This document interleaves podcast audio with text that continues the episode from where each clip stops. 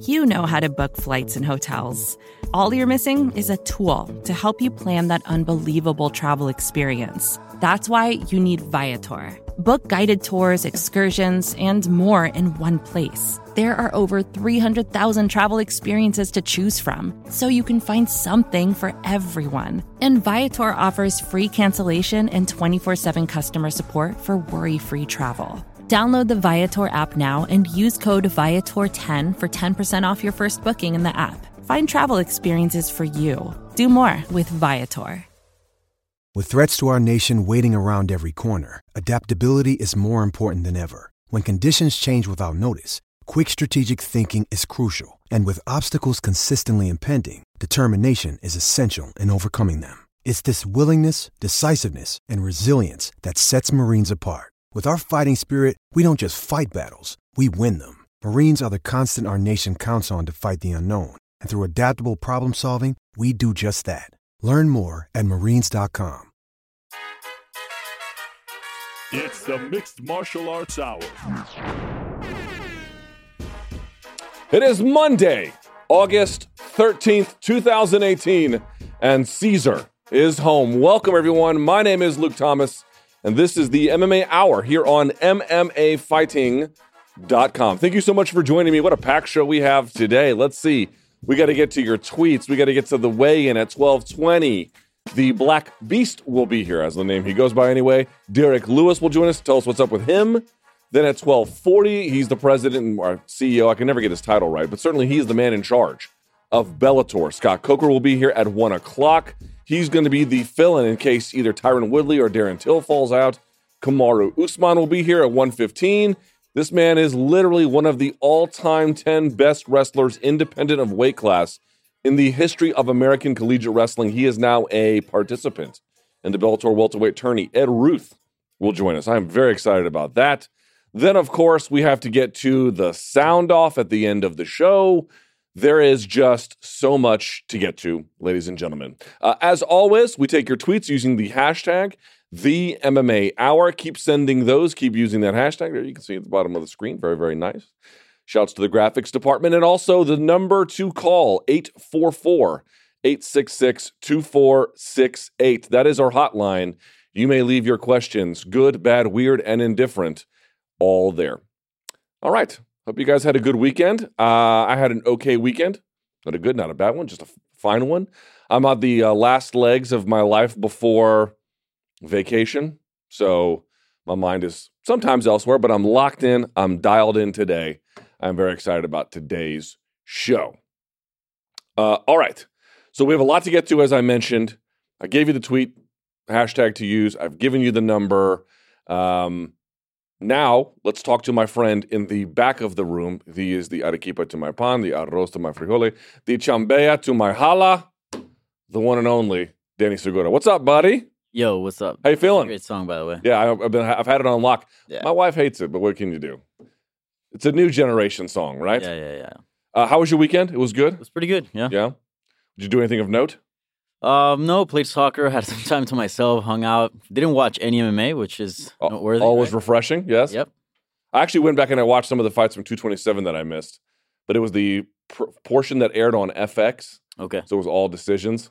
Yeah. For some reason, it made me bitter that I had watched it in retrospect. I don't know why. That that Pedro Munhoz though. Yes, it ended nicely with that Yeah. crazy fight. And I I thought actually Brett Johns looked a little bit better than I thought he did. Uh, from reading what the people said about the fight, I actually went back and I was like, oh, you know what? Brett Johns made a strong account of himself. Actually, a nice Yeah. jab, good footwork. He put on a good fight. Tough. He did. He got hit hard. How'd it go in your soccer games? Did you win? yeah, we won uh two one, and I got both assists. Now, what is the name of your team? Atletico Bushwick. Atletico Bushwick. Yep. That is the most hipster name I think Oh, I've no, no, ever no, heard. No, no, no. You you should see the names in that league. Really? Yeah, there's uh Skedet FC. Um, it's something Lil Pump says. I don't know if you're. No, Who too old. I'm too old for that. Yeah, It goes uh, along the lines of Tekashi Six Nine. Okay. All right. Very good. Uh, you, have you still watched that Sean Price video I sent you? No. Oh man, I gotta get to it. I've been so busy. You have no idea. I, I believe it. I believe it. Yeah. For folks who may not know, there's this guy who made this. He went to Bogota, Colombia, where Danny is from, and he recorded all the uh, sounds from the street there. turned it into a beat, and then had before Sean Price died, he uh, he had Sean Price rap over it. It actually came out pretty good. So I sent that to you with no response. I was like, very low energy. I did see like the first minute of it. I just got to get to to the end. But uh, yeah, look cool. All right, so we're gonna get to the tweets here in just a few minutes. Actually, we're gonna get to the top of the show very quickly. How are the tweets? How are the calls this weekend? Because here's why I asked. Hold on now. Usually after a big event, the calls come pouring in. We got to figure it out. There was no MMA this weekend. How'd it go? We had so many submissions. I think Really? the most submissions we've ever had. What do you attribute that to? Um, I think no, the time off. People have nothing to do since there's no MMA. So hey, let's just pick up the phone. All right. Yeah. And they were good calls, yeah? They were good calls, man. They got creative. I gotta say. All right. You know what? Have we had, I think we've had, what, one female caller on the show? Yeah. I believe it was the Dutch lady. Yeah. Yep, Right? Yep. Where are the ladies? I know. They're not, We gotta. We gotta get some more. they're not participating. Yeah. Danny, you're young. You can't, you know, they don't look at you and say, oh, I want to call the show that Danny Segura's on. They don't do that? Um. Yeah. Maybe not. Yeah, they look at me, they don't want to call either. So yeah. together we are attached at the hip. Uh, hey, before I get into the weigh in, can we correct some misinformation that's floating out there? Sure. Did you see the tweet from Jordan Burroughs this morning? I did not. So Jordan, for, for folks who may not know, Jordan Burroughs is and has been for a while. Uh, you can look him up. I think his Twitter name is All I See Is Gold. hmm Yep. Um, Jordan Burroughs was a guy who was a major accomplished wrestler. In uh, he went to University of Nebraska. I think he was a two-time national champ, three-time All-American, maybe more than that. Certainly, he's won a number of world titles. He had a crazy undefeated streak. I think nearly seventy matches. Uh, he won the Olympics in 2012. Now he flamed out in Rio, but he got back on the horse recently. Although he did lose to Chamizo. N- neither here nor there. The point being is he's one of the best, certainly American wrestlers of all time, and certainly right now. There was this weird rumor floating around, Danny, Mhm. that he had been brought in by Conor to train him for uh, their fight. Uh, apparently, there is no truth to this whatsoever. He gets on Twitter this morning and says, "No, I've not. I, no, we're not working together." I don't know if they had any like um, discussions at any point, but here's here's my thing. Have you noticed how much fake news surrounds Conor? Now, it's not his fault, right?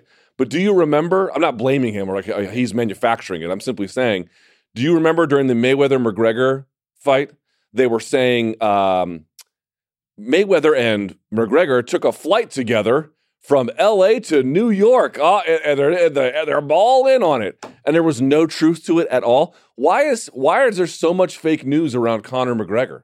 I think it's not specifically to Conor McGregor. I think as soon as you get to the level of Conor McGregor, there's just going to be news and rumors floating around. I mean, Is that what it is? It's just the Yeah, level I of his celebrity. of course, I mean his name. Anybody that any headline that you put his name in is going to get clicks, right? So any little rumor, any little BS that he posts on Instagram, look, Conor McGregor went to the zoo, whatever, it's going to get hits. So Yeah. I think uh, I think it's a product of that. I don't know if you remember um, when GSP was kind of teasing coming back, or or no, when he retired, right? Right. Or retired. Um, there were rumors that like he gotten like a, a girl pregnant, and like there was a bunch of rumors of why right, he's like, yeah. yeah, that that's what happens when you become that you know that level. So I would just say this: now that Conor and Khabib are fighting, be careful for fake news out there. Yeah. Be very careful what you read about Conor McGregor. See if it's verified on MMA Fighting Yep. or any of the major sites because I'm seeing and noticing that it's a constant problem, and I don't think it's he, him doing anything.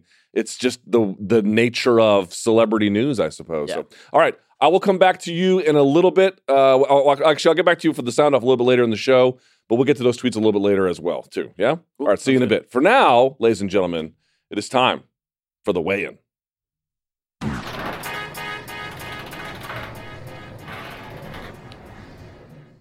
Now, speaking of Conor McGregor, again, something that's really not, not, it's not an issue of fault exactly. It's neither here nor there. We came up on the what one year anniversary of the video of Paulie Malignaggi being knocked down in sparring or whatever, knocked down, not knocked down, whatever that was. You guys all know what I'm talking about. He was chirping on Twitter. McGregor even chirped about it on Twitter. And that's fine. You know, at this point, what can you really do about it? But we're living in an age now where, for some reason, people are relitigating that debate over Floyd and Conor. Not as much, but a little bit.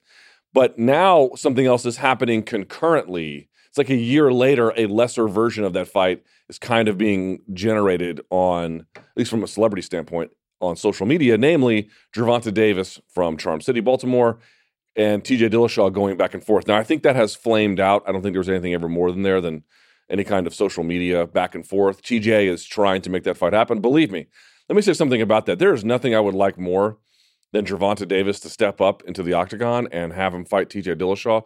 Boy, what an epic beating this would be, right? And it's not that we, as MMA fans, need that to happen. It's not that I have anything personal against Gervonta Davis. I certainly do not. Uh, he's a sensational talent in the boxing ring. But there was a little bit of extra disrespect we had to endure during the Mayweather McGregor fight. Everyone knew that the chips, um, or rather, I should say that the deck was stacked against McGregor, right? He had never boxed professionally before. This was one of the great boxers of the era. What reasonably can happen here? And of course, he lost in the end by way of stoppage. And I just noticed that there was fair criticism of MMA and then a lot of unfair criticism. And you had to kind of sift through it. So it was like a matter of maybe revenge isn't quite the right word, but as a matter of, you know, putting one point up on the scoreboard for the for the home team wouldn't be the worst thing in the world to see. However, here is what I am noticing back and forth on both sides. Frankly, folks, I'm sorry. We are as guilty as they are. Uh, I see it constantly. And it has come to a point where you now just have to say, if the conversation around these fights is so bad, that should tell you a lot about the fights themselves. Here's what I mean nothing pulls ignorance from people and ignorance about sport more than an MMA fighter versus boxer debate. Truly nothing. Nothing gets the donks as riled up and ready to comment on things they just know nothing about more than that phenomenon. Now, look, I'm not here to tell you I can predict the future. I certainly can't. Like anybody else, you do this job long enough where you're talking to a camera a lot, you're going to be about as wrong as you are right. It mostly evens out to about 50 50, but I at least have some awareness of it. I at least have some time spent in the trenches trying to figure things out, at least a little bit. I have seen things like this well, Gervonta Davis didn't wrestle in high school, but he grew up scrapping on the streets of Baltimore.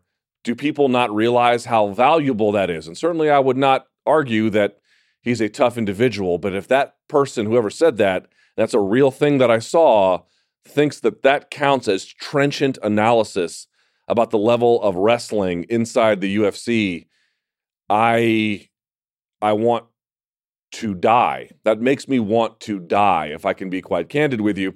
I've also seen things like, well, if Conor hadn't been tired, he would have knocked Mayweather out late. He was clearly the better boxer, which just makes me want to cry on the inside.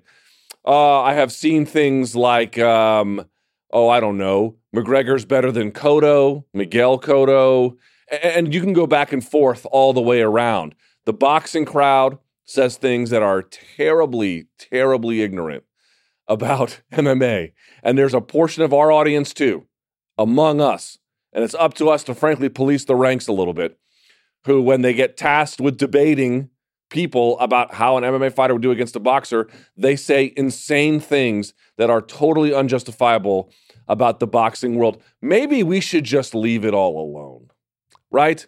I mean, look, on any kind of sports debate, the two sides are never going to see eye to eye. It's about sport is about the resolution of conflict, and the only way to resolve it is the actual competition itself.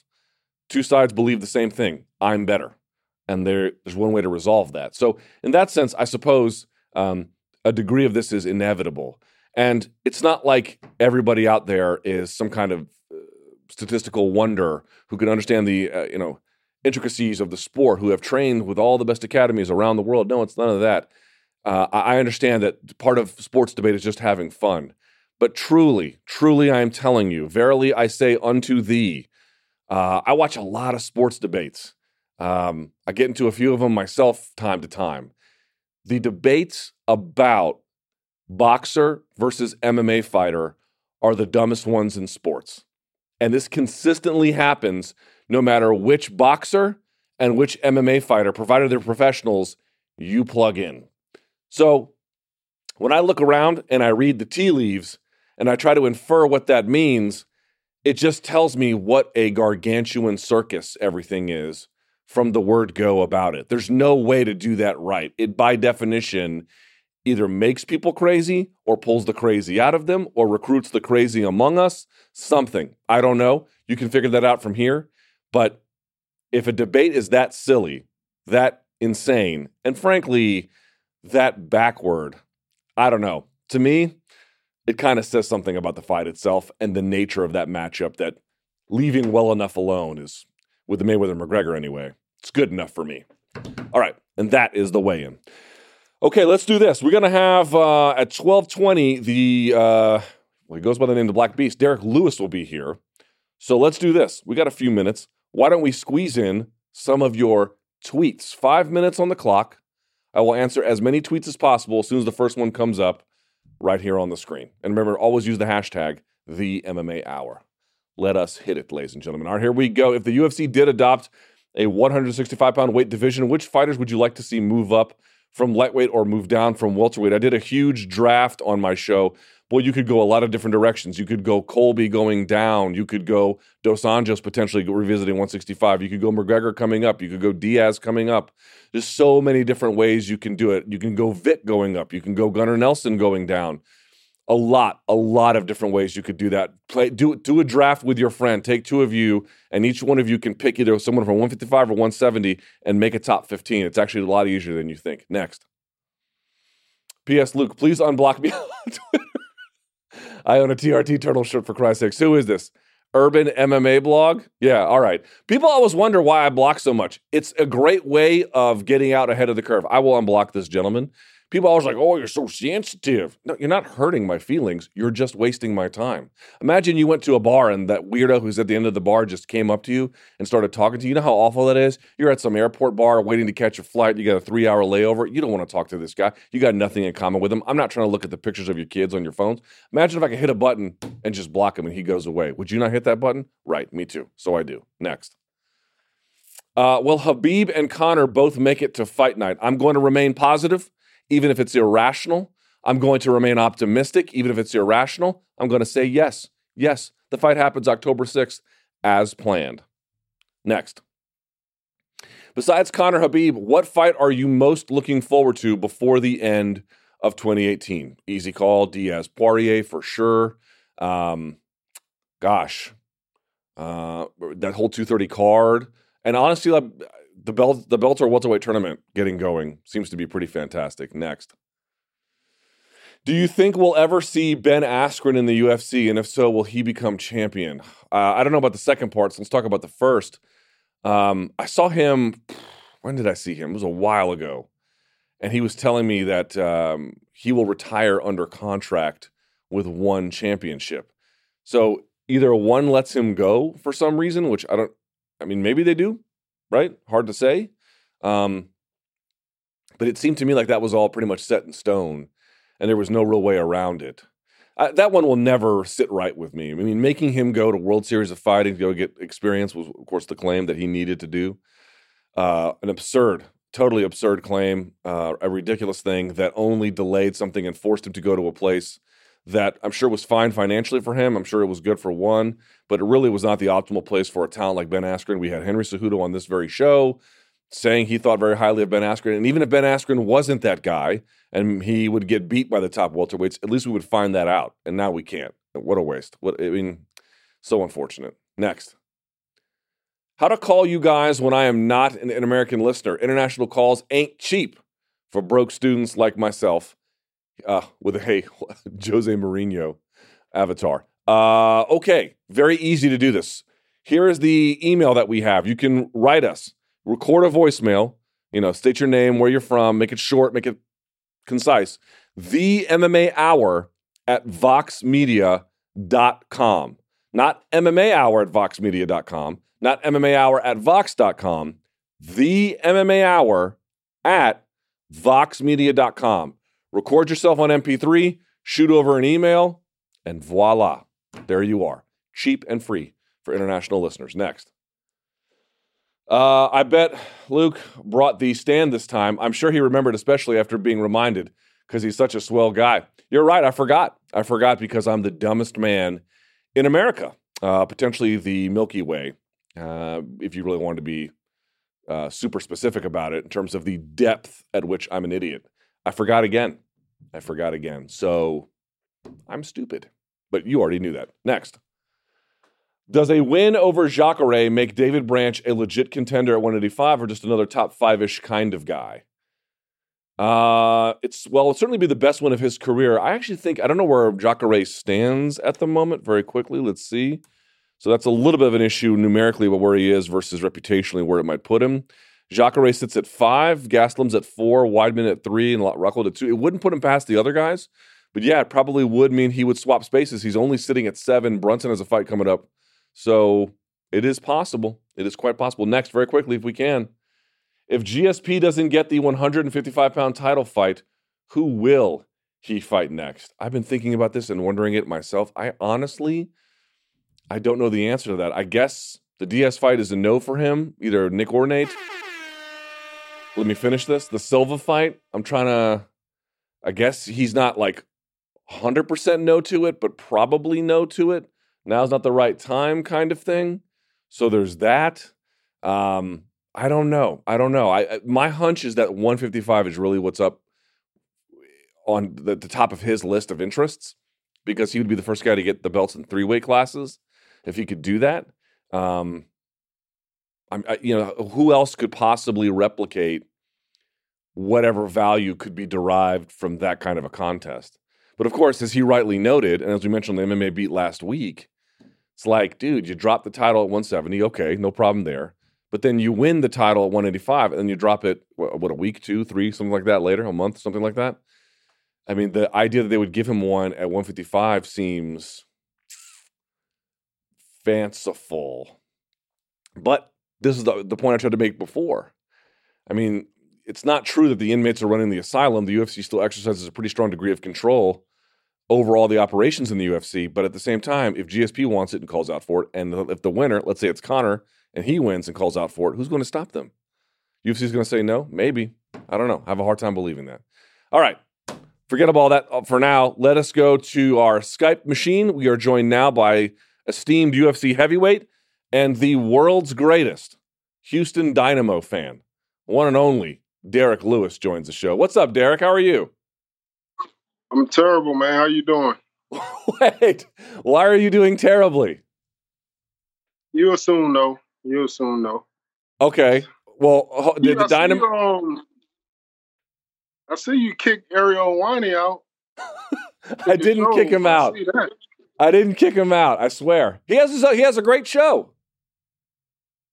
Okay, you took the um, Canadian flag out. Okay, I see. Okay, you, you switched up a little bit. I'm not Canadian. okay, yeah. I'm glad you threw everything away, though. That's good. It's, it's, it looks better. It looks a lot more cleaner. It well, it's looking a lot more cleaner than his. That's good well, job.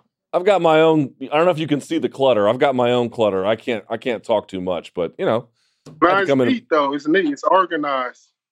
A little bit. A little bit. You know what's not organized is that beard. What happened to that?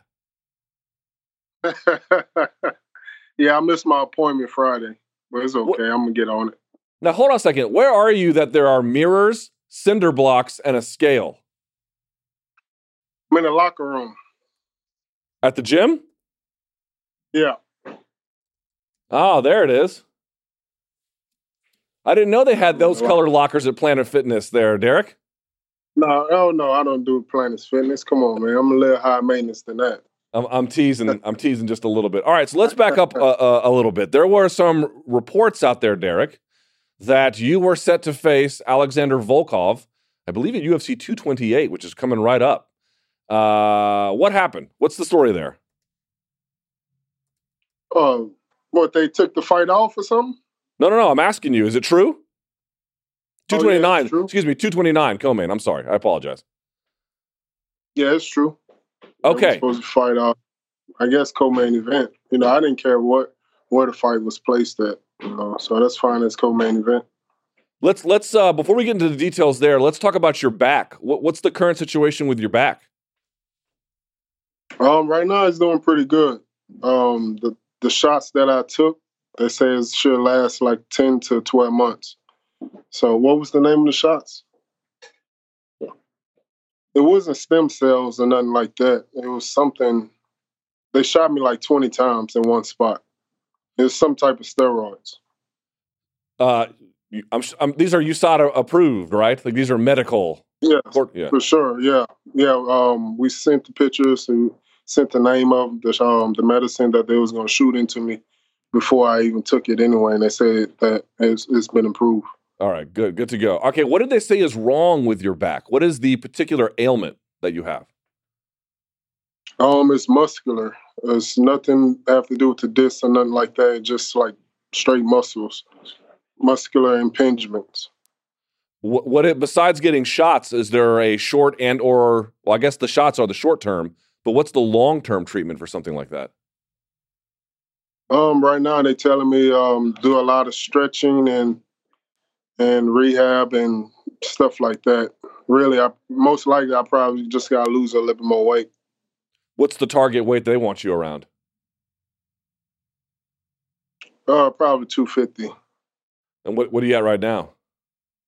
285. Well, that's you know I'm what working, though. I'm working on it. You know, I'm working on it. Okay, what's the how, what's the weight loss plan, Derrick? Walk me through it. Um,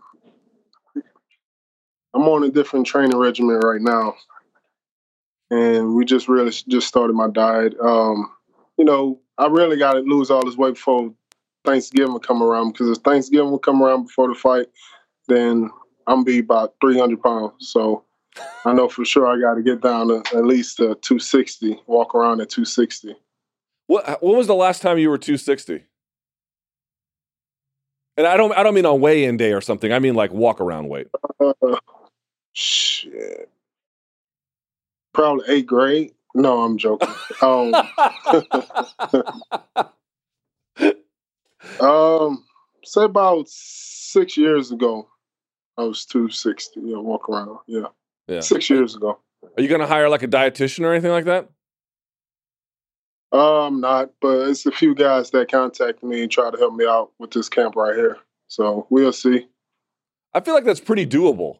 Like if you're 160 pounds, losing 30 pounds is a lot. If you're 285, I'm not saying it's nothing. Seems relatively doable though. Yeah, it is, but you know, I, I like to eat. You know, and um, it's a, it's kind of hard to pass up on all the good stuff that's around my house. You know, but I've been trying real hard. You know, so we'll see. We'll see this fight right here. Hopefully, I can come out with a four pack. You know, I'm not gonna guarantee a six pack, but I can guarantee a four pack. Yeah. That could be your that could be your new nickname, Four Pack Lewis. yeah. Uh, all right, so you got the shots. When did you get the shots? How long ago? Um, I got the shots two weeks, two or three weeks ago. And so I'm Mhm. guessing what was it immediate relief? No, it took about three or four days because it, my back was just still sore from all the shots that they um they gave me. And so how do you feel today? Like super mobile, ready to good. go? Yeah, I feel real mobile right now. Um, you know, all of my fights, especially all of my UFC fights, my whole career, I never um been in there without any kind of impingement and pain wrong with my back. You know, it just amazed me that I made it this far with all the pain that I have to, to um to endure during all my fights. Have you ever had these shots before? First time? I haven't. I, this is my first time ever having them. You know, I was taking um, magnesium, and magnesium was working for a while, but this last fight right here, it didn't work at all. You know, it's one thing to have pain in your fights, Derrick, but it's another one to have pain during camp to the point where, you know, you can't train the right way. You mentioned you had the pain in the fights. I'm wondering how much have your camps been affected by this chronic injury?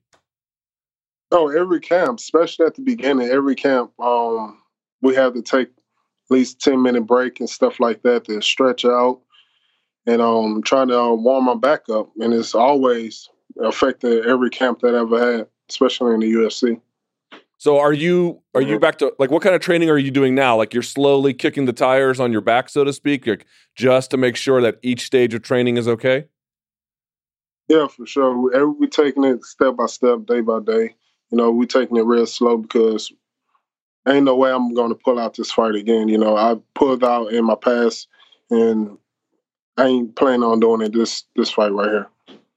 I was wondering, have, the UFC did they ever tell you how they felt about what happened in your last fight? Um, I know that you took ownership for what what went wrong. I'm wondering how they responded to it. Um, they didn't say anything about it. Um, I know everyone knows it was just um, a bad performance by both of us. You know, um, there's nothing really I can say at this time though. But they really didn't say anything. But they say something, but it's really nothing that I can go ahead and tell the folks out there that's watching. Uh, have you gone back and watched it? I finally watched it, um, and I thought it wasn't that bad. You know, not the way that Joe Rogan was making it sound like. You know, it wasn't that bad. I've seen worse fights than that. You know, and Did by him think- saying that, that's where everybody else believe. Oh yeah, it's the worst fight ever. It's not even the worst fight ever. You know, if it only reason why I guess they saying that it's the worst fight ever because they expected so much between me and him. You know, they expected fireworks the whole three round. You know, and it wasn't. You know, also, I expected the same thing. You know, I was disappointed that it was an entertaining fight as well. Also, it's it's. I think it's a little more than that. It wasn't just that they were expecting something from you. Sometimes when a fight is bad, it's because one person has got some issue going on. But in this one, both of you guys didn't seem like yourself. So it was just it was it was uh, it was boring, as you well know. It was also confusing. We just couldn't make sense of why round over round it looked that way. You know what I mean? Yeah, I was confused too. You know, um, I tried to make him engage, and I like did a couple of things, try to make him engage, and he just wouldn't do it. You know, even I, I tried to do a little bit more than him, and it just was weird to me too. You know, the whole fight. So I what don't do you, know. What do you make of his post? What do you make of his post fight comments, releasing a statement saying he was essentially um, living, I think, with the fear that he had taken from his last fight into this one? What What did you make of that? Um, to me, whenever he stepped inside the octagon, he looked scared from the get go. You know, he wasn't the same guy that I seen at the weigh-ins. Like his facial expression, his emotions, and everything, it, it wasn't the same. So all of that right there had threw me off into the fight too, because I, didn't believe that he was really that scared of me. And but the look in his eyes, it it, it really did show that he was scared. I saw some people saying, well, what he was scared of was getting tired. Do you buy that, or was he frightened of, in your judgment, of uh, exchanging or taking a shot or something? Yeah, I was believe he was scared um taking a shot, you know, because it was there. You know, just you ever, as, just as much as um it was there for me. You ever seen something like that before? Never, never. And hopefully it will never happen again. So you never know in these situations like this. All right, so UFC 229, you're supposed to be in the co-main event role, taking on Alexander Volkov. What do you make of him as an opponent? Size him up for me. Um, he's a tough guy. He's a long guy. You know, I really can't stay into his um kicking range or his reach and stuff like that. You know, I, I believe I got to push the pace and get get closer to him and really get more strikes off than he can land on me. Really. Where do you think a win like that uh, puts you in the division? You were already pretty close, sort of knocking on the door title shot as you did get the win in the last one, but we all know that that fight was probably less than inspiring for uh, contendership hopes. What does this one do for you? Yeah, hopefully it can be a dominated performance and it'll put me right back in the, the place that I was supposed to be in and be a contender, a real contender, and be fighting for the belt next. Now, he called you out on Twitter. He wanted you guys to fight at UFC Moscow. You were like, zip chance I'm doing that. Black man in Moscow? No fucking way. But here's the thing. Here's the thing, Mr. Lewis. You fought in Zagreb. You fought in Halifax. You fought in Auckland. It's not like you're not a globetrotter. So why not Moscow? Oh no, I just seen too many movies and too many news channels and too many rumors and stuff like that. What go down in in Russia and especially Moscow you know, even though they had the FIFA Cup out there, and you know, I just didn't feel comfortable going out there. What's what are some countries you don't feel comfortable fighting in? Um, of course, Germany, Russia. Germany is Oh. Germany is a wonderful place, Derrick. It's Europe's largest economy. Yeah, I'm sure for you, for you, I'm sure all day long is wonderful. With no worries. For you, you could just keep walking straight. You don't never have to turn your back on nothing. Uh, all right, Yeah. fair enough. Germany, Russia, anything else? That's That's about it. probably about it. Yeah, all Yeah. right. Well, I'll let the Whoever, UFC know. whoever else closer to Germany, Russia, I, probably Turkey too. I don't know. I probably got to do my research on Turkey. You know, Turkey's having problems right now anyway. So, uh, okay. Uh, you won't go there. You are going to be taking him on at UFC 229. Is in the co-main event role. Um, this will put you in a particularly great spot. Do you feel like, yes, you want to recapture what was kind of lost from momentum in the last fight, but do you feel like you owe it to anybody? Is that the right way to frame it? now, I really feel like I owe it to no one, but I do know that I have to perform a little better than I did my last fight. Just for myself, you know, I'm still not really satisfied with my performance. You know, I believe I owe it to myself. I think I spoke to you last time, and you were taking your kids to go see The Incredibles 2. And I remember, if I if I recall this direct uh, distinctly, they wanted to see the Jurassic Park movie, and you were like, "No chance, we're seeing that garbage." But we will go see The Incredibles 2. How was The Incredibles 2? Incredibles 2 was real good. We liked it. We all liked it. We were laughing. Um, Jurassic Park was uh, a big disaster. So you did end up we seeing was all disappointed. Yeah, we seen both.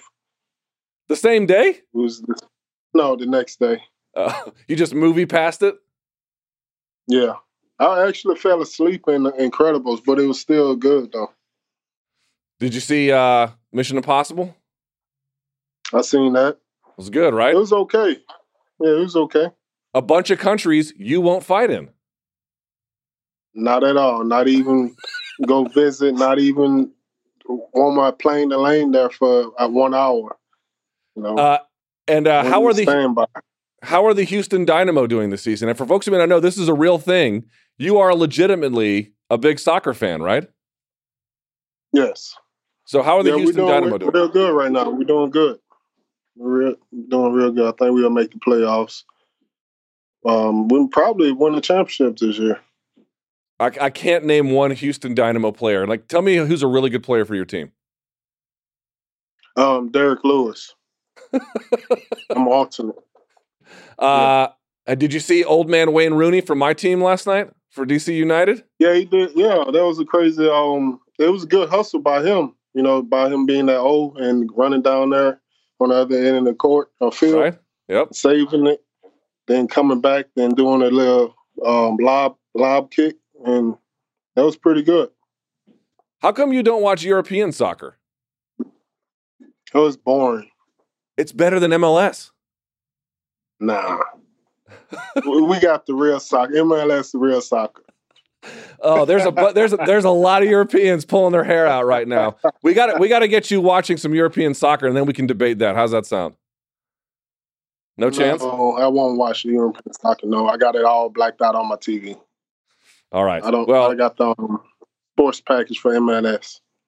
all right. Fair enough. I don't know why you like MLS as much as you do, but I respect the originality, Mr. Lewis. The only thing I would say is you got to get a shape up on that beard, good sir. It's in need of some help. Yeah, well, I'm about to get on. Um, actually tomorrow, just for you. All right. I appreciate that, Mr. Lewis. Thank you for spending some time with us, and I can't wait to see you back in the cage at UFC 229. Thank you. Thank you for having me. All right, there he goes. He is about as original a personality as they come. And I know people folks are like, oh my God, more soccer talk. He's a legitimate Houston Dynamo fan. He can describe to you like in detail like how the how their offenses were or how their offense works, uh, the shape they like to keep, whether they play like a you know four one four one or a four four two or whatever. He's that guy. It's pretty incredible. Uh, and he told me he doesn't watch fights. Can you believe that? Like doesn't watch fights in his free time. Watches The Incredibles with his kids. Fell asleep. Jurassic Park. Hated it. And Houston Dynamo. I don't get it either. I don't get it either. But uh, there we are. Speaking of movie recommendations, I've been telling everybody about this. I think I think I had a tweet storm about it yesterday. Let me make a very very quick recommendation while we wait for our next guest. Um, I don't like MMA movies; they're all pretty bad. I don't like most MMA books; they're all pretty bad. Now, this one's not MMA, but it's Muay Thai. At least has a bunch of Muay Thai in it. It really kind of centers around it to a degree. Um, uh, a prayer before dawn. You can get it at most streaming services. I watched it on Fandango now. I've tweeted it out for YouTube movies if you want to see it there. It's essentially the true story of this boxer, although the guy, the actor was from Liverpool. I don't know about the original guy, who ends up in Thailand, uh, drug addicted. I'm not doing any spoilers. Drug addicted um, and just miserable, lonely, culturally isolated, and ends up through a series of missteps uh, in Thai prison not only in Thai prison, but in a notorious Thai prison, where he essentially not only fights for survival, but um, uh, among a number of other things he has to grapple with. As I mentioned, personal isolation, cultural isolation, uh, uh addiction issues, uh, violence issues.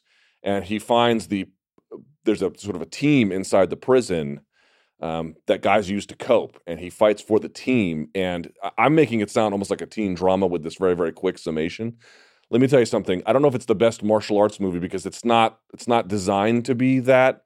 It's designed to be a real film told through this cauldron of struggle. In big part of which was Muay Thai.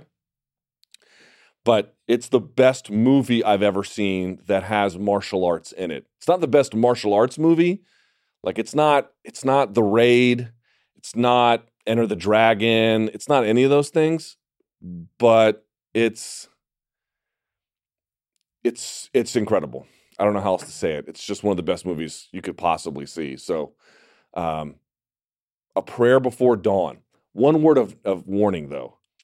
The movie is incredibly violent. And I don't mean violent like if you've seen zombie movies and or even The Walking Dead and people's guts are spilling out and they're getting stabbed in the eye socket. It's not violent in the cartoonish, gorish way it's much more certainly it's much more visceral, much more real, um, and it, I do not recommend certainly no children. And I would honestly, I would caution against teenagers probably watching it below a certain level. It is, it is. Uh, they say the UFC is as real as it gets. No, no. Uh, a prayer before dawn is about as real as it gets. That is a sensational piece of movie making. All right. We go from one esteemed guest to the next. This gentleman is the brains behind the operation of Bellator, previously Strikeforce. You all know him, you love him. Scott Coker joins us here on the line. Scott, how are you? I'm doing great. How are you, Luke? I'm good. I haven't talked to you in a while, Scott. I hope things are well. I know you're deeply saddened by the Warriors offseason. All they managed to pick up was Boogie Cousins. It's going to be a rough year for you guys. you know what? I think we're going to be okay and uh, I'm looking forward to going to the games. They start, uh, I want to say in October, so it's not that far away, and I can't believe it. Basketball season's already, you know, back. It really is. Let's uh, let's talk about uh, MMA though. Let's start things there. You know, I, I got to tell you, I'm uh, and I'm this is dead serious. I am really, legitimately very excited for the launch of DAZN. I can't wait to sign up. But there's a larger conversation I think needs to be had here, and, I, and I'm wondering what your perspective is why is it that in MMA, the organizations are really the early adopters of the streaming model? As you know, UFC will be on ESPN Plus. You are going to have a substantial amount of inventory that's going to end up on DAZN, at least in its initial stage. Is it just the timing of the TV deals? Why do you think MMA organizations are early adopters? You know, I think it comes down to our audience, and uh, believe me, all ESPN and DAZN, uh, and I'm sure other you know streaming platforms have done their due diligence, and and really it comes down to our fan base uh, is you know a loyal fan base, and then we'll follow uh, the fighters that we have uh, under our league. So um, that that that's really what it came down to, and that's what DAZN told us. They said like you know when when when we did our studies, it, it, we we proved you know they were they were they were in this. Uh, sorry, they were they were in the belief that wherever the fighters would go, that's where the fans would go, and I believe that as well. I mean, really, at the end of the day, it's about the athletes and the fighters, and and DAZN is a, a company that's you know they're in the they're in the uh, not just the media business, but they're uh, in the um, uh, you know the business of information, and um, you know as far as uh, get, gathering all that data, and uh, you know they have they have a ton of data, and that's what the data proved is that they will follow the fighters, and and that's why you know Bellator is such a great fit for DAZN, uh, as well as UFC for ESPN. Uh, what's interesting to me as well is John Skipper, of course, has a big role to play in um, in in the operation of DAZN. It, it was believed for a long time when he was at ESPN that was part of the reason why MMA wasn't there. He just didn't seem to be a big fan of it. That does not appear to be true at all in this case. How receptive is John Skipper to MMA content? You know, I had a nice conversation with him at the uh, at the boxing uh, uh, DAZN press conference they had with uh, Eddie Hearn and uh, AJ um, uh, in New York City, probably about a month ago. And um, you know, we had a nice conversation with uh, Skipper, and he he was into it. You know, in the past, I agree with you. I mean, I think he was a little bit hesitant, but um, you know, I think that was just a different time, and you know, just a different era. It wasn't that long ago, but things change in, in the sports business, and uh, you know, they they launched a new platform, and so you know, I think that uh, you know having MMA on there made sense, uh, and for him to come to DAZN, I mean, to me that that's a great asset because look, this will be a company. I promise you that in four years or three years, you know, they're going to go after the NFL. They're going to go after NBA. They're going to go after uh, WWE. They're going to go after everybody that they can, and so this is not going to just be a fight streaming service. This is going to be a sports platform. If you go to their uh, platform in Japan, let's say, they have Major League Baseball from Japan, but they also have Major League Baseball from the United States. They have WWE. They have the NFL. Uh, even in Canada, I think they have the NFL up the rights up there for digital streaming. So you're talking about a company that you know right now cannot you know go after these rights because they're obviously tied up. But in in in, in three years or four years, when the rights open up, they will be a bidder uh, against all the big boys. You know, going after those rights. One of the great things about these streaming platforms that live behind paywalls, it's it's a new bundle if you think about it. Whether it's the ESPN uh, Plus side, whether it's DAZN, as you mentioned, it'll have boxing, it'll have Bellator. We'll see what else uh, that they're able to add. But it's a bundle, right? You pay for a service and you can sort of pick and choose what you want in there. To me, the plus side to that is that's a really sustainable business model, Scott. But I wonder, do you have any concerns? And maybe this is just me speaking irrationally, and if it is, by all means, let me know.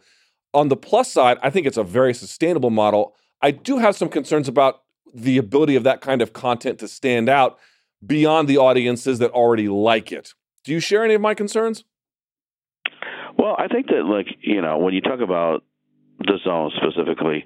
Again, it's not going to be just you know a platform that's just for fighting or you know I mean I I I believe that they'll have you know like surfing on there. They're going to have uh, some type of you know let's say you know baseball, Major League Baseball at some point. I think they're going to go after the big ones, and I think they're in it for the long haul, uh, in the sense that they know that it's going to be three years before they can even start bidding for, um, you know, the the four big sports here in the USA, and so they're gonna they're gonna grind it out, and they're gonna grind it out with combat sports because they know that combat sports can deliver an audience. And if you think about, you know, what a great value it is paying nine ninety nine a month, you know, instead of buying two or three pay per views a year. Uh, it's it's a great deal because easily the fight that we're doing on the 29th could be a pay per view fight. I mean that's a that's a big fight card, and uh, that's what they want to put on there. They want to put on our biggest fights, and uh, and uh, you know put them on uh, DAZN, the DAZN platform. And so not only are they going to just get our big fights uh, in the welter for the welterweight tournament, but uh, they also will get you know you get all the boxing from from uh, Eddie Eddie Hearn and as well as the uh, Super Series tournament that they just signed up uh, from the uh, from the UK, I believe, and throughout Europe. And so if you're a combat sports fan, it's a great value. is is Bellator at least for the time being out of the pay per view business, or rather, not that you're not trying to produce that kind of quality card but that you wouldn't actually put it on pay per view. You just put it on DAZN. Yeah, I mean, we have the right you know to do pay per view uh, with our deal with DAZN, but um, you know they you know James Rushton and I spoke about his philosophy and what he wants to try to accomplish, and you know he would like to make it where you know people don't have to go to pay per view; they go straight to DAZN and uh, you know, and watch the fights there. And uh, he said, you know, we want you to put on the biggest fight card that you can. And at that time, it was you know Rory fighting Gegard was like the people, were talking about that fight, so we signed it and Rampage and and uh, and Uh, as well as a tournament launch. I mean, this is a fight that a year ago we put on pay per view uh, from MSG, uh, and this and and this one we said, okay, let's hold it on pay per view because DAZN wants to put it on for their inaugural launch, and we're really excited about the 29th of September. It's going to be a big, big, big event. I know this is a bit of a, a loaded question, so I apologize for answering in a loaded way, but at least I'm acknowledging it, it's loaded up front. Yeah. Mm-hmm. Um, long term, is Bellator a better fit for DAZN or Paramount Network? You know, I'll tell you, um, that's a very good question, and I think that you have to have both. I think that you, you know, to have a, a, a sports streaming platform like DAZN uh, makes a lot of sense. But I think it's a, uh, uh, you know, linear TV is also going to be important. So they complement each other, in my opinion, and uh, that's why you know we have you know an offering of 15 fights on Paramount, and then seven on DAZN. I think that's a perfect perfect number. It's a good fit, and uh, I think you still need to stay on linear TV uh, in today's world. But um, who knows? You know that that could change. And and and and you know when you when you talk about Paramount, it's like you know they they have some, you know, with the, sh- the Yellowstone show that they just, uh, you know, came out of the box super hot with. They've been killing it over there with uh, a couple of their shows, and and you know, it's nice to see our promos running on it, and and and there's and they still love Bellator, man. Kevin Kay loves MMA, and and uh, he's pushing it. So uh, you know, we're happy to have both.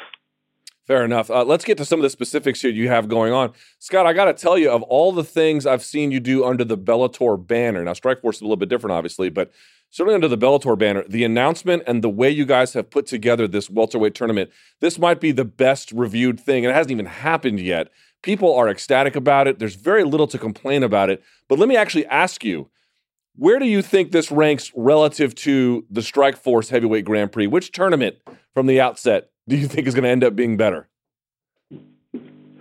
Boy, that's uh that's a good question because if you look at all the killers we had in 2011 when we launched the World Grand Prix Heavyweight Tournament for Strikeforce, um, you had Alistair, and then I mean, listen, the guy that won it was the uh, double, the second alternate. That was Daniel Cormier fighting as a heavyweight. So, you know, it's uh, you know, it's a tough one. I think that uh, the fight, the the action that you'll see on the 29th will be much faster and explosive, and we got we got you know killers on you know in in uh, on this in this tournament for the welterweights. And when when you think about Koreshkov and Lima and and Rory and and Daley and MVP and I mean it's gonna it's gonna test a lot of people, and uh, you know I think that that's uh, they, to me they they they go neck and neck because uh, you know the the heavyweight world Grand Prix was something that you know I was extremely proud of putting together, and it was really eight of the best heavyweights in the world at that time, and I feel the same way about this tournament here uh, for the welterweights. Uh, what is the uh, when was the last time you can remember a fighter having two different fights in two different weight classes scheduled at the same time? Rory MacDonald, boy, he has his hands full. Have you ever heard? Can you remember any situation like this before? You know, it's it's extreme. It's extreme. I never have, and I tell you, I have never met a fighter like Rory. And, and here's what I mean by that: it's like he fights Douglas Lima in January, and uh, he calls me up two weeks later, and, and again, you know, he was, you know, he took a he took a pounding in that fight. Two weeks later, he calls me and he's like, "I'm ready to schedule a fight." And I said, "Rory, no, no, you need to put on the put on the brakes here for a second. You know, let's let's just rest." And he's like, "No, no, I'm ready. I'm I'm I'm just about you know able to walk, and I still have a limp, but I think I can start training in another week." And I'm like, "This guy's nuts." I mean, he he just wants to fight. He wants to stay busy. He just wants to, you know, you know, get out there and compete. So I think it's my job to slow him down, and uh, you know, but he's chomping at the bit, and and he wanted this fight with Gegard, and uh, Gegard wanted to fight him, and they want to test themselves, and and then you know we'll give Rory a three month break. I think he's actually going on a holiday, a vacation, which is probably very rare for him and his family, and uh, they're gonna uh, you know uh, be gone for I think two or three weeks, and then he'll come back, and then he'll start training, and he can go into camp, and then he'll be ready for you know his round of the tournament, which should happen. I want to say in uh, February at some point. Let's get to some of the specifics. Surely, Scott Coker, surely MVP versus Daley is going to take place in the UK, right? You know, that's that's uh, something that hasn't been determined yet uh, because uh, again, we have a partnership with DAZN, and the welterweight tournament lives on DAZN, and you know we're in conversations with them, but uh, you know it has to make sense for them as well. So that fight, uh, you know, hopefully it will end up in the UK, but um, I can't guarantee it at this point. Fair enough to say though that Bellator is making some kind of a pivot to Europe. You guys are doing more shows than ever. You signed 20 plus guys across numerous weight classes recently. Why the why the strong belief in a European future for your organization? You know when um, you know when you think about um, you know the fight the MMA fighting across the world, uh, it's growing so much, and even in uh, you know the fights that we put on in let's say in Italy for the last three years. When we first got to Italy, uh, the talent level was uh, was low. Uh, no one, no one had seen like an MMA fight card or fight fighters at the level that we had brought, uh, and um, you know it took it took about three years for now the fighters to really embrace it, the fans to embrace it, TV to embrace it. Uh, but there's great potential in uh, in the UK and in Western Europe, and so we're starting a uh, an eight fight Western Europe uh, league next year. It'll be kind of live on its own. It'll be for the Euro- European market, and uh, it'll be uh, televised in their in their time slot prime time instead of having to wait till four in the morning uh, to get our broadcast here. But we're going to customize and localize uh, a product just for them, and you'll see a lot of you know you'll see a lot of fights between you know the you know London versus Ireland and and Spain versus you know Italy and it'll be a lot of Italian fights and a lot of uh, Spanish fighters. A lot of uh, we're going to try to recruit some French fighters because at some point you know Luke that's going to be open, and uh, I'm sure everybody's going to be trying to get there. But you know we we uh, we ha- we feel good about uh, going to France uh, and Paris and doing a fight at some point. Uh, but um, you know the fighters we have so many great fighters under contract now in uh, in the UK market and uh, between that and Ireland and and uh, and the surrounding countries uh, like Amsterdam, I mean, I mean Holland, which is you know so close to London. Um, it's it's uh, you know a lot of great talent, a lot of great television opportunities, a lot of great sponsorship opportunities, and we're going to provide a product that's customized for them. Very, very quickly, because I got some other questions I want to ask you about. Is that also going to be called Bellator, or is it going to have some kind of a different name? Uh, no, it'll be called Bellator, but uh, it will probably create, you know, a different numbering system for uh, the UK series or the European series. Got it. Okay, very cool. A couple more things I want to get to when we have you on the phone. Number one, do we have an opponent and a uh, or a date either for the Bellator debut of one Lyoto Machida? Um, we're working on that right now, actually, and uh, hopefully we'll have something in the next day or so. But you know, I would say, you know, to put it on your calendar that he would probably fight in uh, end of October, uh, maybe early November. Uh, but the opponent uh, has not uh, been finalized, and we're working on that right now. Does Eddie Alvarez have a future in your organization potentially? You know, I don't think we've talked to Eddie, but uh, listen, if he wants to reach out and have a conversation, and he's truly a free agent, and we're not interfering in anybody's contract, we we would love to talk to him. I think the guy, uh, you know, has done a lot of good work and uh, building his brand here in the U.S. Uh, obviously, you know, he had some great fights here with Michael Chandler in the past, but uh, you know, we we we want to talk to every free agent that's out there uh, that uh, is a big star, and I think Eddie's still a big star. Uh, how, how is the free agent market these days? You know what um you know it's like there's there's somebody here and there's somebody there and then you know it's like you know it's not it's not like there's uh you know hundreds and or you know even tens and twenties of, of athletes. It's more of you know a big star here or or a big star here or a medium star there. But they are out there luke and we've been plucking them away you know one by one.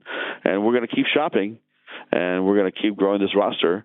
And uh, in the meantime, we're going to keep growing it from the bottom up, like we are with uh, Pico and Gallagher and and uh, Darrion Caldwell, who's fighting this weekend, who's a, just an amazing fighter.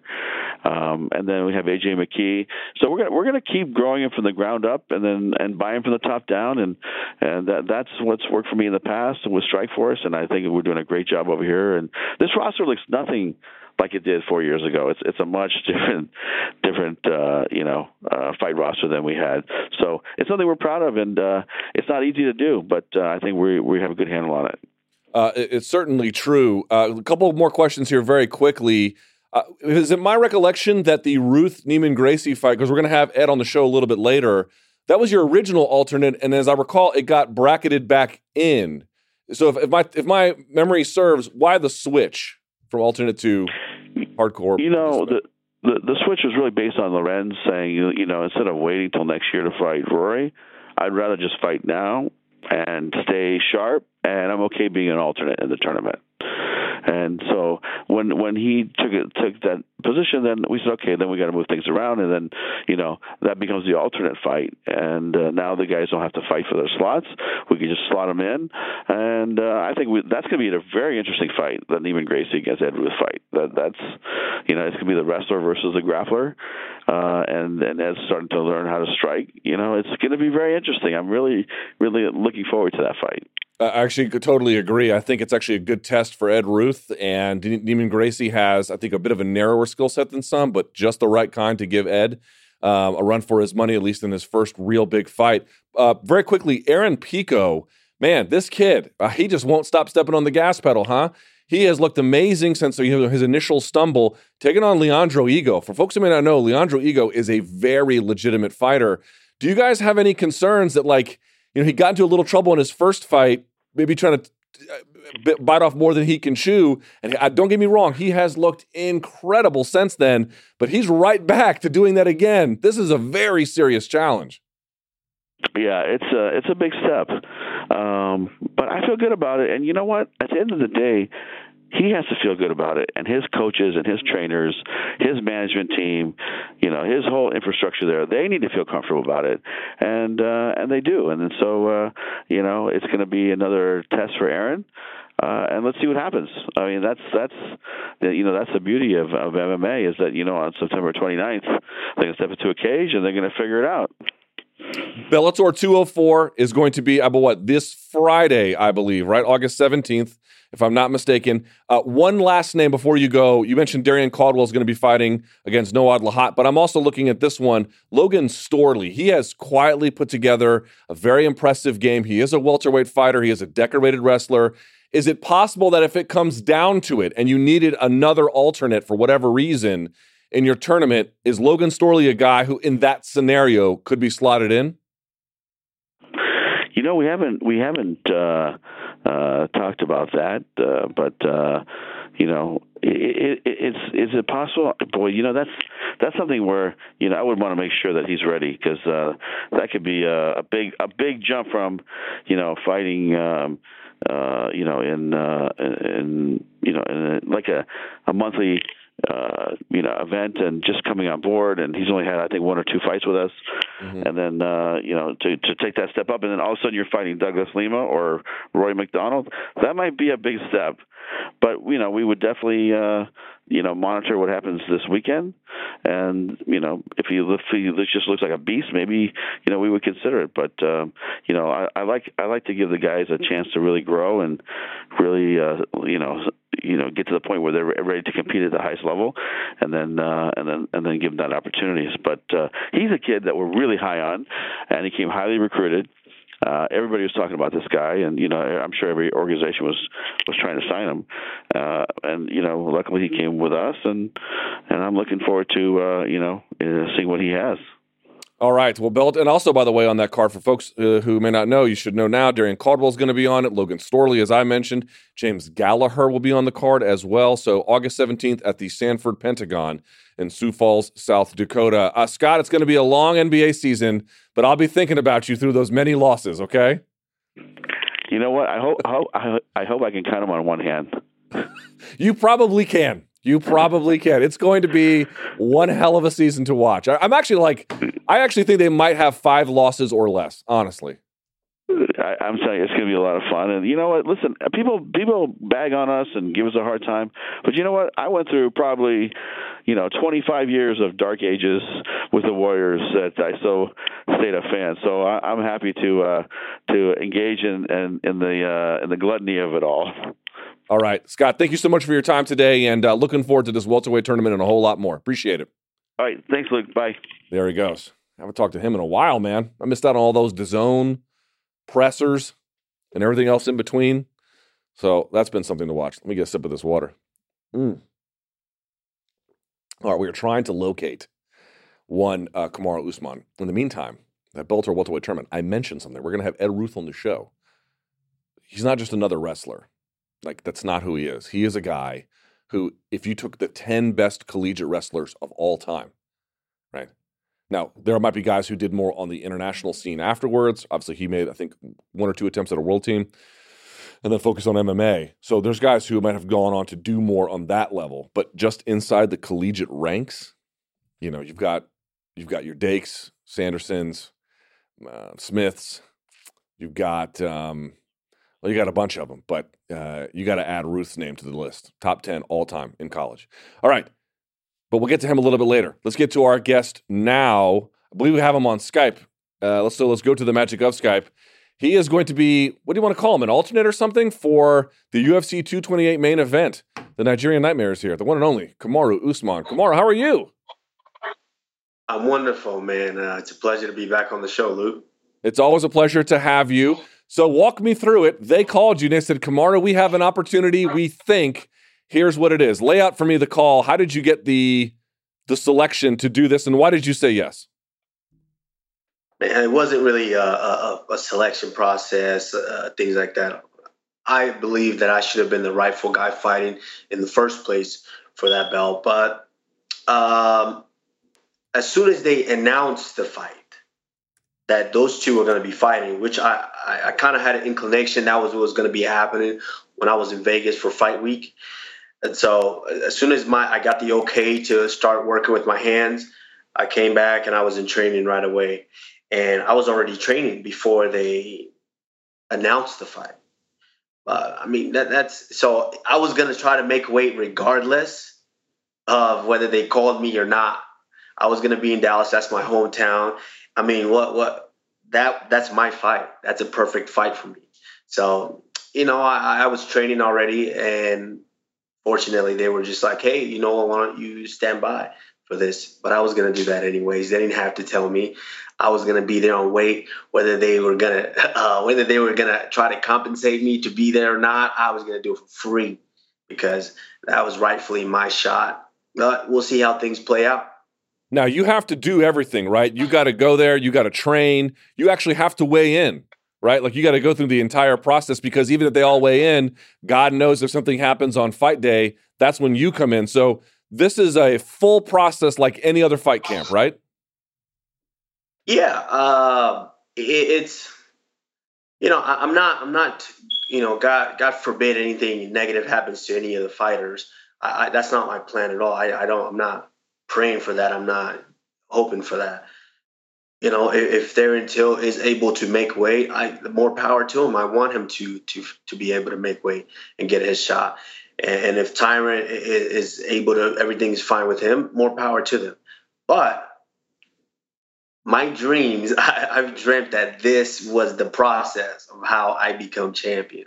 So it, nothing changes for me. I, am going to go through the. The only difference from this and an actual scheduled bout for me is there's a little less. There's a little less of that pressure, a little less of that that anxiety that you feel because once you have an opponent in your mind that you have to train for, you're working on specifics. Oh, I got to do this or do that to try to mimic. I got to get guys to mimic this. This is just a little different process to where I don't have to do that. I'm just training hard, doing the things that I'm good at, and and kind of, of course, roundabout way doing some of the, you know, mimicking some of the things that these guys are good at. But it, it's just a little less stress. I actually kind of prefer it this way because I'm just going to show up and do my job. Yeah, see, you're all smiles, but you're usually all smiles, so that's not that all that different. But let me ask you this: It's just my job to ask questions. Are they paying you the same? How, how's that supposed to work out? Oh, I mean, of course they're not going to pay you the same as because what if both guys do make weight, which I fully expect? Then you know it's kind of tough for them to pay you a full you know fight purse when you don't you know you don't even fight. So yeah, it, it's not the full pay, but you know, you can't, I can't complain. I, Like I said, I would have done it for free anyways. You know, it was funny. I was telling this to James Vick. I had interviewed him for like months on end, and he was saying, I can't get someone in the top 10 to fight me. I can't get someone in the top 10 to fight me. A story and a refrain. You were dealing with it for a long time. And then somebody falls out, and then you step in, or someone else steps in on their behalf, and the game changes instantly. It's how you got the Maia fight when it was supposed to be somebody else before that. Boom. Now you got to win over somebody in the top five, right? Here's another scenario. I've made this point before, Kamaru. I wonder if you agree. Your best chance in the modern UFC to climb the rankings or whatever, get a title shot, is just to be ready. Absolutely. I mean, even now I'm still having that problem. It's not, it's not, oh, I had that problem and then I fought Demian Maia and now it's all gone. I'm still having that problem. I'm still having that problem getting guys that are ahead of me to fight me. That that's that's an, that's been an issue because now that I've I, for years for years I was hanging around that 13 11 13 area in the rankings trying to get these top 10 guys but nobody wanted to be the the the guy to take the loss in the top 10 then have them fall out of the top 10 so that was their excuse for a long time. Now I don't want to fight that guy. Let him prove himself against a top 10 guy first before I get to fight him. And so fortunately once I fought Demian Maia, boom now I'm I'm there. I'm still having a hard time with those guys. Now, guys like, of course, Masvidal is like, oh, I'm, I want to call this guy out. Okay, you're on that. That's that fight makes no sense. And then you've got Neil Magny, and he goes on air and says, "Oh well, you called me out for two years. Now it's time to fight." Oh, really? What happened two years ago? Now that makes no sense. And then look at a guy like Santiago Ponzinibbio. I was supposed to fight him in Chile this was his event because he's the South American guy. They were going to use him to break those new markets. Supposed to fight him in Chile. You know, he falls out. Now he's got a bout in Argentina. What? When the right foot, the right person, like, okay, you know what? I want that back. You're ranked ahead of me. I want that fight back. But what does he say? He comes out and says, "Oh, you know what? No, let me RDA. Let's let's put on a good performance. No, you don't call out somebody that's ranked ahead of me when you didn't even beat me. You didn't even fight me. You sit down, let me do my work against everybody ranked ahead. Then you guys can have whatever I have left. So, you know, I'm still having a hard time with those guys. But RDA, if I do fight anybody besides winning the title September 8th, it's going to be RDA. Why? Why just him? Because I mean, that's that's really the only fight that makes sense. I mean, he just fought for an interim title. That's the fight that puts me right there. I'm not getting Till, which I wanted, not getting him. Covington, I've uh, four times I've been offered that fight. He's declined each and every one. Not getting that guy. So the only guy left to put me right there is RDA. Hmm. He's you've been offered the Covington fight four times? Four times.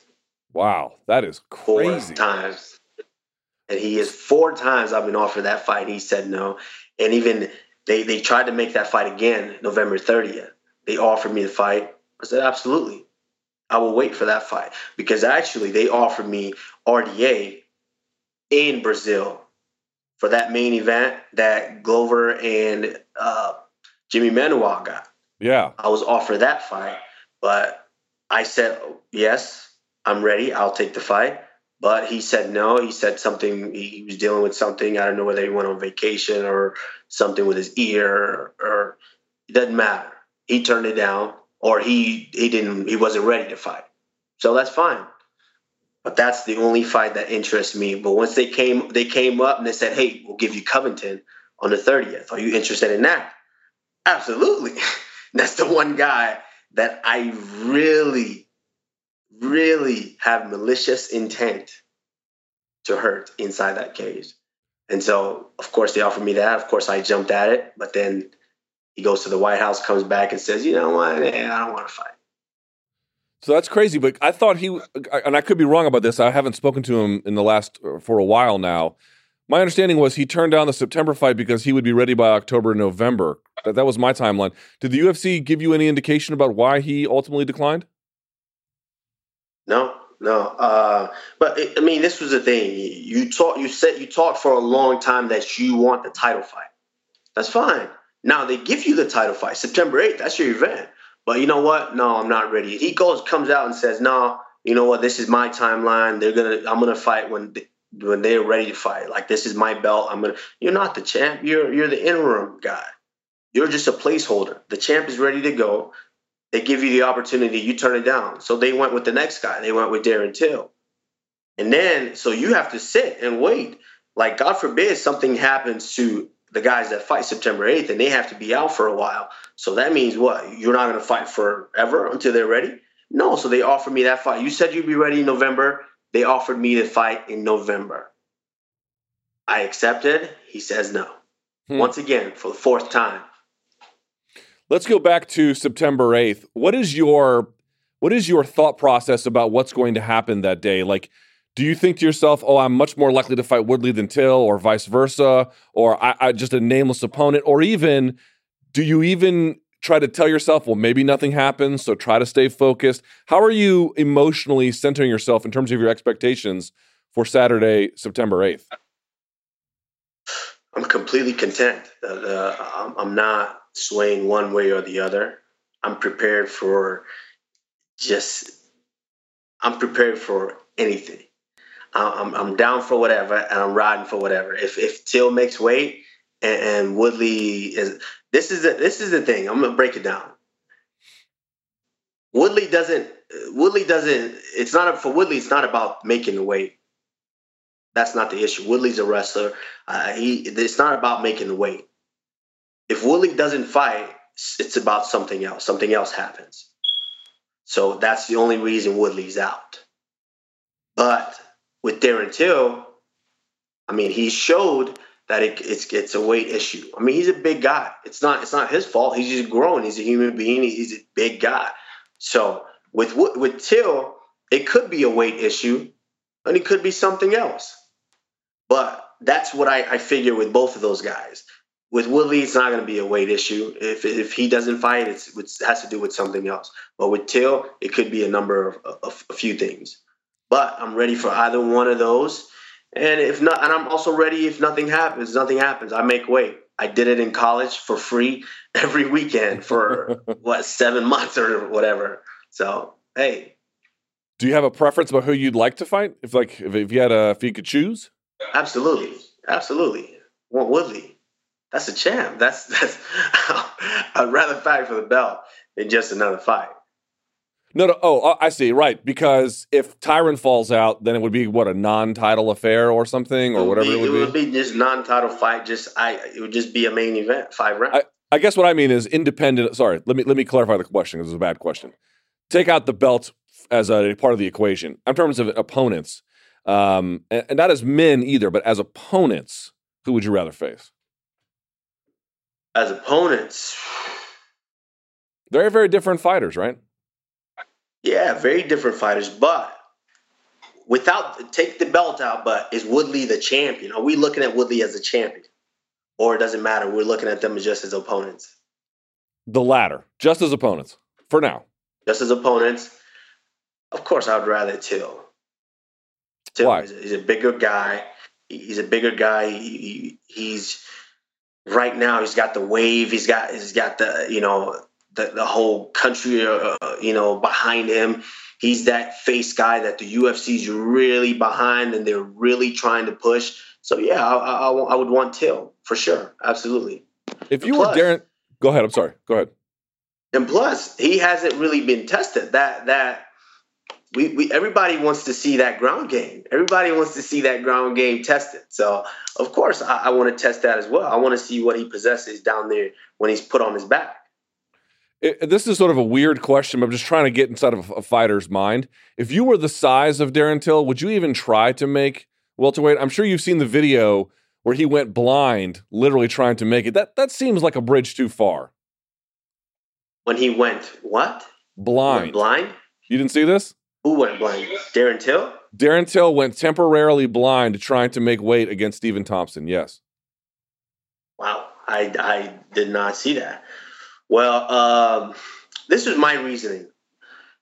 With that Stephen Thompson fight, you were given ample amount of time. You knew about that for a while. You were training, you were training. They were basically trying to get Wonder Boy to take the fight and fly over there and fight you. But you had ample amount of time. You didn't have to travel. You were in your hometown. You slept in your own bed. And things still got in the way of you making that weight. Now, when you don't have ample amount of time, pretty much you had 48 days pretty much to train for the fight and, and, and get down to weight. And I saw him in Vegas. He was with me in Vegas. Uh, he's a big guy, a really big guy. So now with 48 days to make the weight and you have to travel to America, uh, it makes it a lot more difficult to make that weight. And so, I, I mean, it, it's going to be tough for him. It's tough for everybody. It's tough for me. I have to make weight as well, and I'm starting to worry. now. It's starting to play in my mind. I have to worry about that as well. So it's tough for anybody, but for him especially, it's going to be tough. It's like what it reminds me of is Anthony Johnson continuously trying to make 170 back in the day, and this was the same struggle, and I bet it's the same for him. Uh, it, let's play analyst for just a second with you, Kamaru. If that fight does go forward, Till was Woodley very quickly. How does that one go down? Uh, I don't know. I I, have learned to not make a precise. I'm looking at it from both ways. If Till's going to win, he's got to keep the distance and, and from the outside and try to land something big and possibly hurt Woodley. If Woodley's going to win, he's got to get on the inside. And of course, he's got to use his All American wrestling. You got to. Put Till on his back, make him feel what it's like to have someone grab his leg to where he has to fight hard to get away because I don't think he feels that every day. I don't think he's felt what we've dealt with for years and years and years, drilling the same technique for years and years to get there. So if I was Woodley, I would make him feel that. Then once he's broke, you've broke him down a little bit. Then you can start bombing off. I wouldn't just stand there and try to trade with the guy. That's you saw. We all saw the stare down. I mean, it was like a, a lightweight fighting almost a middleweight. Yeah. Uh, Kamaru, I am looking forward to September 8th. I don't know what your participation will be, but certainly we are hoping for the best. One piece of unsolicited advice I had a house fire, man. You got to update your smoke alarm. I can hear it beeping in the back. You hear that beeping on the battery? Yeah, yeah. This, it started last night. I'm not. I kid you not. I'm laying in bed, then I start hearing beep. Yeah. Beep. I'm like, oh shit. So I got to go get some batteries and, and update that. Dude, get that nine volt. We don't want anything to happen to you. All right, Kamaru. Thank you so much, man. Looking forward to September 8th, one way or the other, okay? All right, appreciate it. Thank you, there, guys. Yes, sir. There he goes. We go from one great wrestler to maybe one of the greatest wrestlers that the American collegiate system has literally ever seen. He's going to be facing Neiman Gracie in the opening, well, one of the quarterfinal bouts of the well, well, excuse me, the Bellator welterweight Grand Prix. Ed Ruth joins us here on the show. Ed, how are you? I'm doing great. Yourself? I'm doing very good, Ed. Uh, Ed, I got to say, man, I am so excited to see that you are going to get to participate in this tournament. We just had Scott Coker on, but let me just get your general level of enthusiasm. Is is this tournament going to be the Ed Ruth coming out party for MMA? You know, honestly, I feel like it is, and, and you know, and I just feel like it's great to have like this to actually come out too. You know, actually have something to come out too. What do you mean something to come out? Oh, you mean like uh, this grand stage or something, right?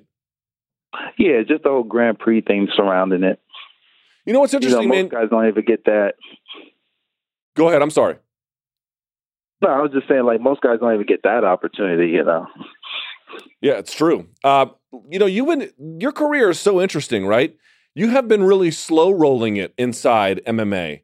Um, you've been taking tough fights, and you've been doing great. Uh, you're undefeated, six and zero. Oh, only have the what the one decision, uh, but you're slowly just putting together experience. Why have you taken this path inside MMA when I'm going to make up an example here? Aaron Pico is just like screaming to get to the top of the division right away. Uh, because you know, for me, it was more. I just didn't want to just jump into the sport and then kind of just kind of try and coast off of past accomplishments. You know, as an athlete, building myself, I've I've always been somebody who's who's been in the process of building myself personally as a human being. And you know, I never thought that I would just go into MMA and just start fighting the top guys right away. And like that, that never crossed my mind. I really thought that I'd come into the sport and I'd fight every single person that came across my path, and then I become the best fighter. You know, and I just I took the same mindset in the wrestling, and I took that in the fighting. You know, and that's how my career has kind of been going. You know, I, I can't. I really, I really wouldn't rather see any other path. Yeah, what's interesting though is uh, you know this better than I do. You lived it. There, there has been. I'm, I'm going to guess, at least from the outside looking in, Ed. You know, when you're when you have the kind of resume that you did in college, people have probably been wondering, "Hey, man, when are you going to step up and take on somebody with a big name or something?" Have people been like, metaphorically speaking, knocking on your door, asking you to take, you know, really big step ups, maybe a little bit too early? Um, you know, if anything, I'm calling, I'm asking for them. Um, even if, uh, even if it's, it's, you know, if they're telling me to fight somebody that's a big step up for me, you know, anything that comes on the table, I'm taking the offers. Any opportunity, I'm taking the offers. You know, and I, I never really felt like they were just kind of pushing me too far. It Never felt like there's too much experience that you can get too soon. If anything, if you meet somebody too soon, I just took it as a as a chance to kind of learn something a little bit a little bit better. You know, but as as far as I've seen thus far, you know, everybody I've kind of come across the path, you know, they just kind of just been adding more to my repertoire. So let's talk about this matchup, Neiman Gracie. I really like this matchup for you. I think for fans who want to see you get tested, uh, he can offer that. He's a veteran. He's been around. He's got a lot of mat time. He's obviously got a specialization. And yet at the same time, this whole tournament, if you look at it the right way, could be potentially winnable for you what is it about this matchup? Like, size him up for me, and, and how do you feel about this pairing inside the quarterfinals? Um, I feel like it's a good matchup too. You know, I think we're gonna have like a.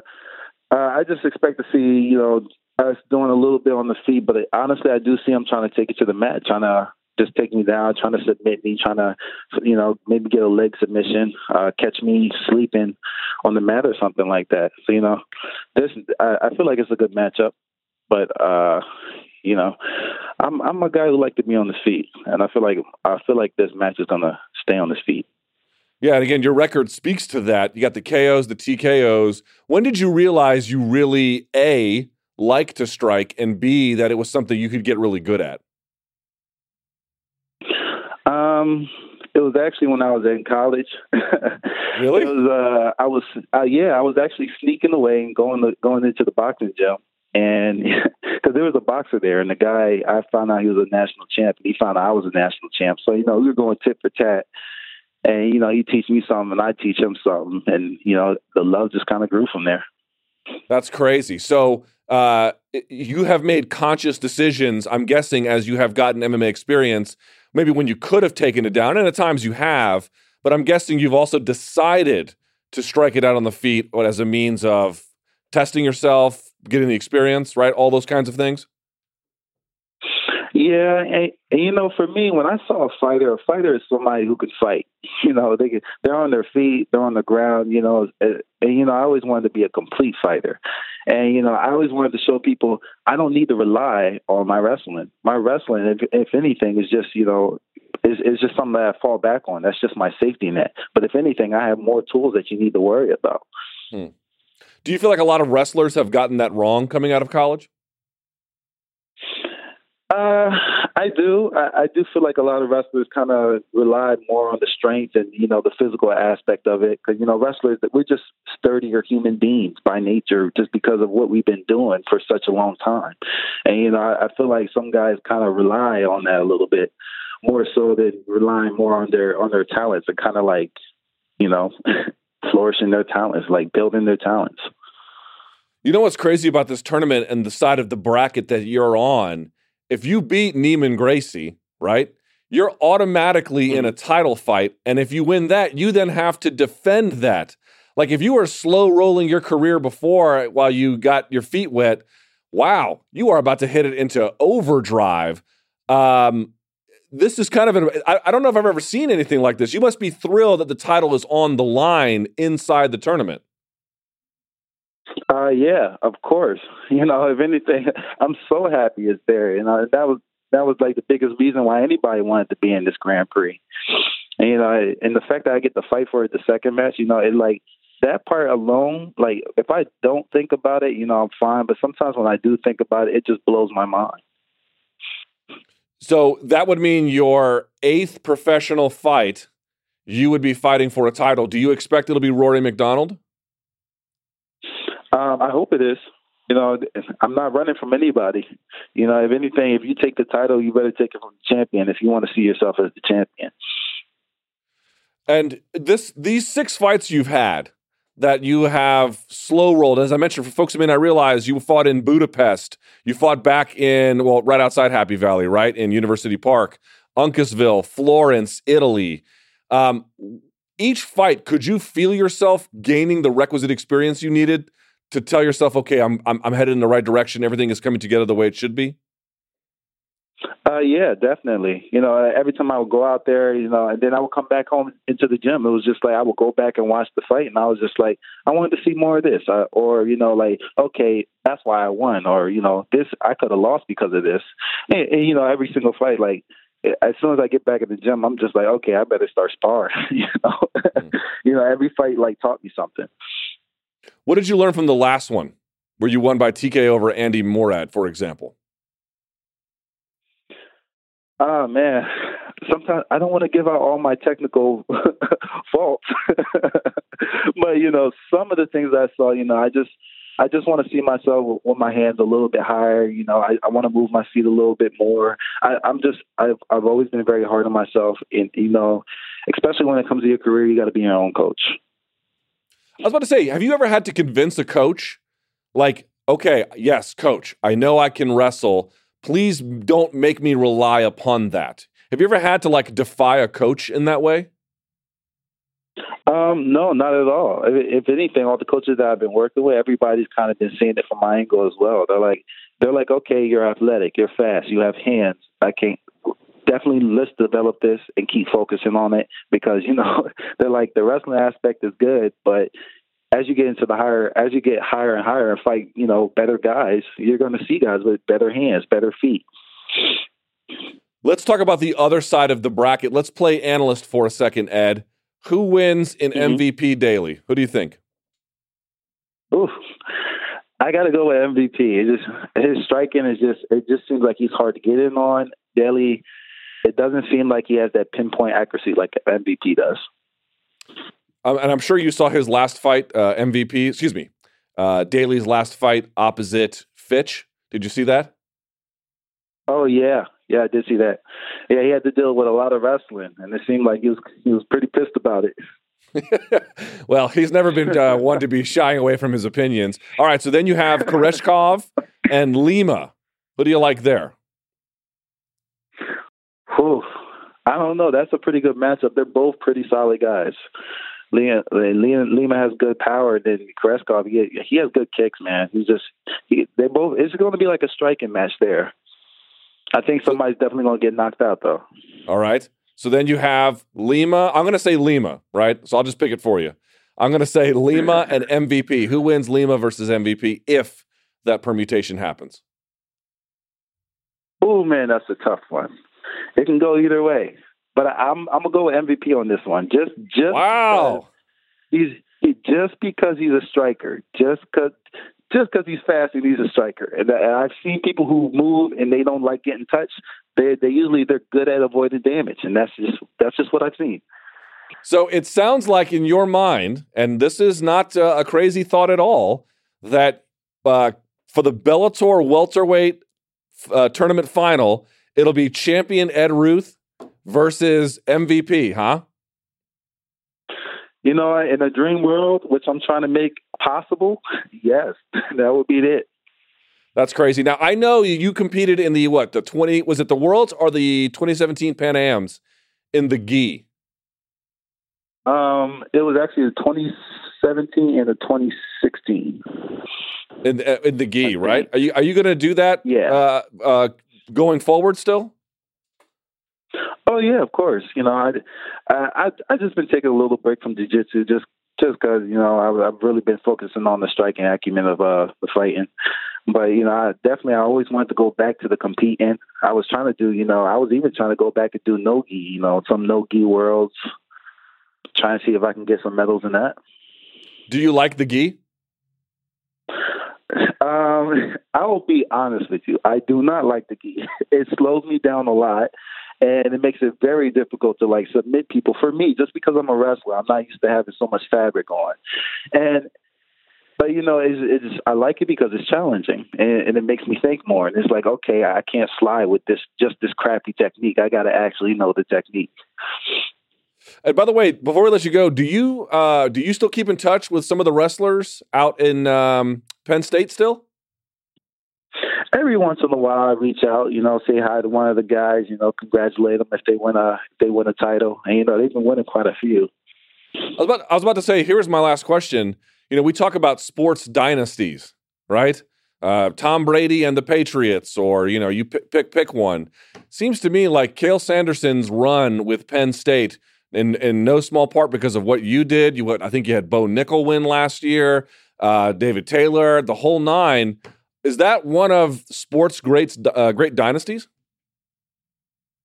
Uh, I gotta say it is. You know, yeah, I, I gotta I gotta say it is, especially for wrestling. Exactly. Big time for wrestling. It just doesn't get brought up. And I'm like, mm, these guys are doing something pretty special. Uh, all right.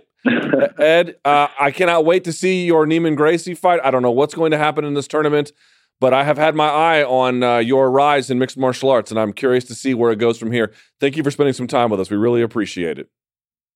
Man, no problem, man. Thanks for having me on here. All right, anytime. There he goes, Ed Ruth. If you have not seen his highlight reel, boy, do I encourage you to do that. Uh, all right, with the time we have remaining, this is where you become a guest on this show. It's time for the sound off.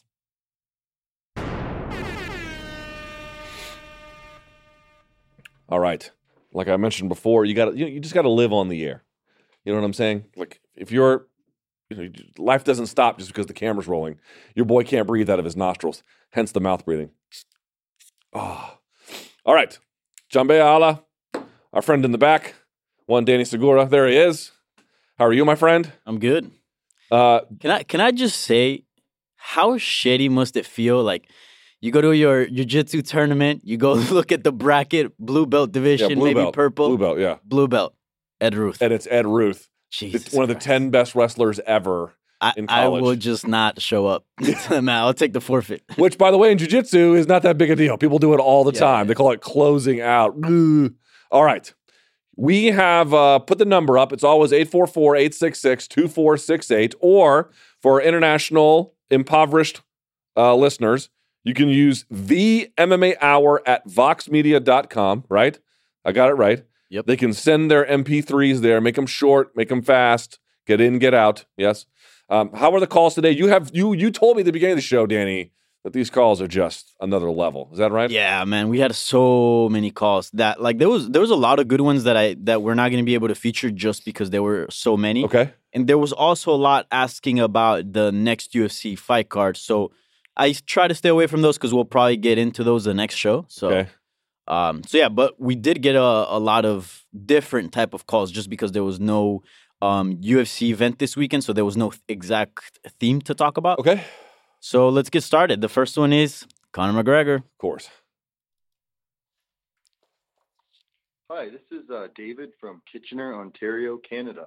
Question about the Khabib Conor fight. A boot. Do people not remember how Khabib looked against Michael Johnson? Johnson picked him apart with his stand up on the feet, made it look easy, and almost finished him at one point. Now McGregor is thousand times better than Johnson, so um, isn't this isn't he just going to starch him in one punch right off the bat? How is no one talking about this? We have pure proof of how Mc- Khabib performs against a striker, and Johnson is no McGregor. Not enough hype about this. I have McGregor winning this easy. Just want your thoughts on why this isn't being more hyped up. Okay. Okay, so b- b- before Let you me say this. Let me say this. I appreciate the question. Boy, what a bad question. Well, before we get into this, I, I think this guy's a Conor McGregor fan, uh, Which is fine. There's no problem Yeah. being a Conor McGregor. Um, and also, I would like to add, this is this is not really a question; it's more of an opinion. You can call. You don't necessarily have to have a question for us. You can just call and state your opinion. yeah, or you and can call can debate it. and you can call in and say I was wrong about something, which by the way, Right. is both has happened and will happen.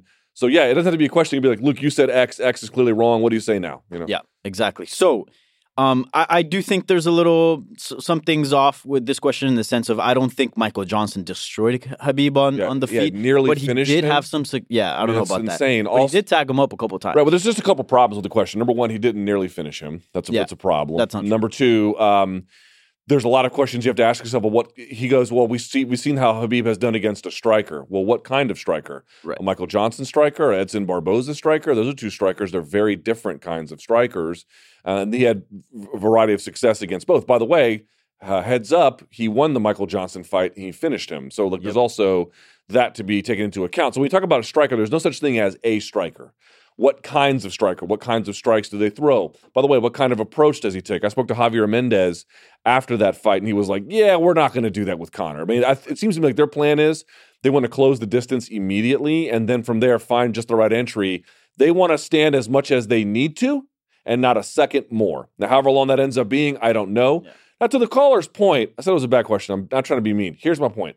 He says Conor can knock him out in one punch.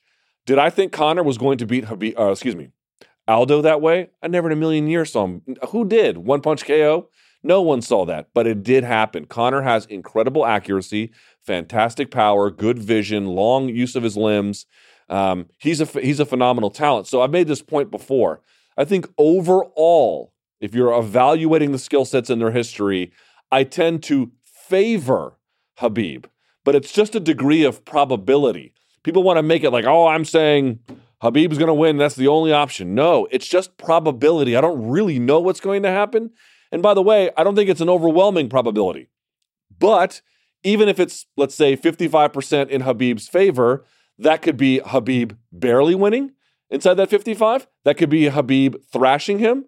And inside the 45, that could be Conor barely winning. That could be Conor putting his lights out in one shot. I just think overall, Danny, I ever so slightly lean towards Khabib. You know what? And one of the reasons why I picked this call is because I'm leaning towards Conor McGregor. Okay. Yep. I I I, I can't, I can't really it- argue with it, but what, what's the, what, Right. why, why, I, I if- view it. I view it the same as I would probably give 45 to Khabib and you know um, 55 to McGregor. Yep. But man, I don't know. Uh, there is something to be said. Some strikers have had some success Sure. Against Khabib. Sure. We know Conor McGregor just needs a small window to capitalize on that. You know what's you know what? Here's what I like about this fight, Danny. If Yeah. you're a Khabib fan, I think you should be nervous. If you're a Conor fan, I think you should be nervous. Yep. And that it's that that's why I'm like, oh, Khabib's gonna win. I don't I don't really know, to be quite honest with you. And there's been times where I thought guys would be competitive with Conor. And dude, here's the thing about Conor. Not that Khabib is not. Yeah. But Conor on on game day, bro, he is bottom of the ninth, game seven. He is intense, ready to go, always locked on. He is a competitor's competitor. Yep. So you have to count that too. and he he always shows up. We know some guys sometimes be like, "Oh no, this fight I had a you know the rough first round. I couldn't get my you know, I couldn't find myself. Whatever." Conor never has that issue. He he makes sure whether he's injured or not, he shows up and he finds a way. Sure. He's always on point. But, so yeah, but again, I want to be clear. It is entirely possible that Conor goes in there and KOs him in 60 seconds. you know th- that's that's what I'm feeling. Okay. maybe not 60 seconds, but Okay, that is uh, entirely possible. Yeah.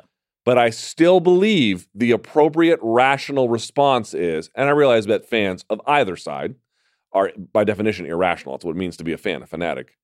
I'm just saying, to me, the appropriate response is you can pick who you like, but you should weigh neither of these guys are chumps.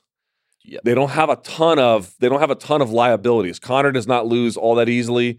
And by the way, Khabib's never lost. So take their strengths quite seriously. I 100% acknowledge it can go either way, but leaning leaning towards McGregor. All right, this will be fun then. Yeah. So let's keep the McGregor uh, train rolling and let's discuss his future. Okay. Hey, yo, this Manny Laggy Lags.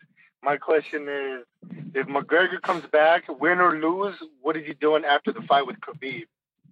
All right. So quick shout out to Manny Laggy Lag, right? That's what he said, That's a real name. I suppose, or maybe that's just his um I don't know Twitter His- persona. his maybe. street alias. Yes. So Conor McGregor defeats Khabib Nurmagomedov. Mhm. Where does he go next?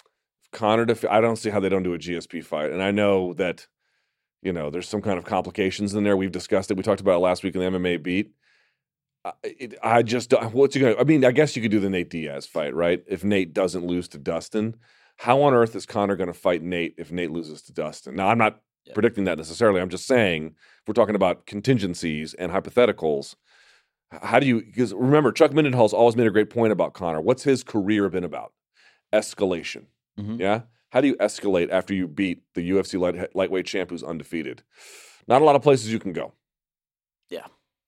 Uh, somebody made this point to me on Twitter once. Uh, I forgot who, but they said Conor McGregor's not a king; he's a conqueror, which is the perfect way to describe him. He doesn't Great reign over yep. divisions. Mhm. He's just out to get the next big thing. He just pillages and moves Yep. on. Yeah.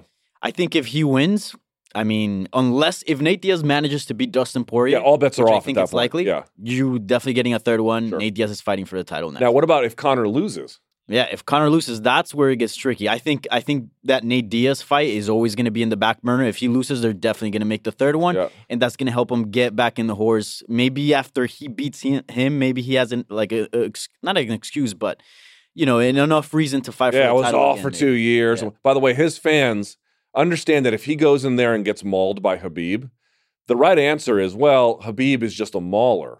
Okay. The right answer is not, and I'm sure ring rust plays a role, but a guy like Conor McGregor, who is just, as I mentioned before, my God, on game night, he is he is dialed in.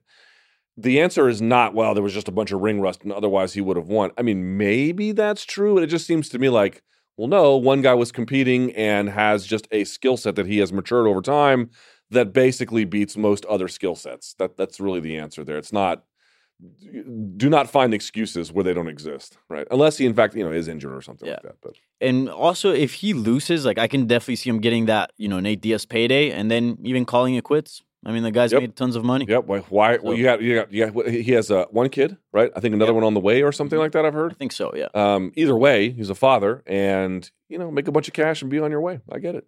for sure. Now let's talk about Mr. Diaz. All right. Hey, Luke, this is Aaron from Toronto in Canada, in case we have any donks on the line who don't know where that is. We certainly Believe don't. me, I've seen them. Do Anyways, my question is about the Diaz Poirier fight. Shaun Al-Shatti previously tweeted an idea that they should make the fight the main event in New York, and I must say I love the idea. Don't you think the UFC would get more pay per view buys if it went the route of promoting the crap out of Diaz on that card as being in the main event? You can make the pay per view poster, promos, and marketing all about him. And to support the card, you could put the strawweight belt on the line in the co main event.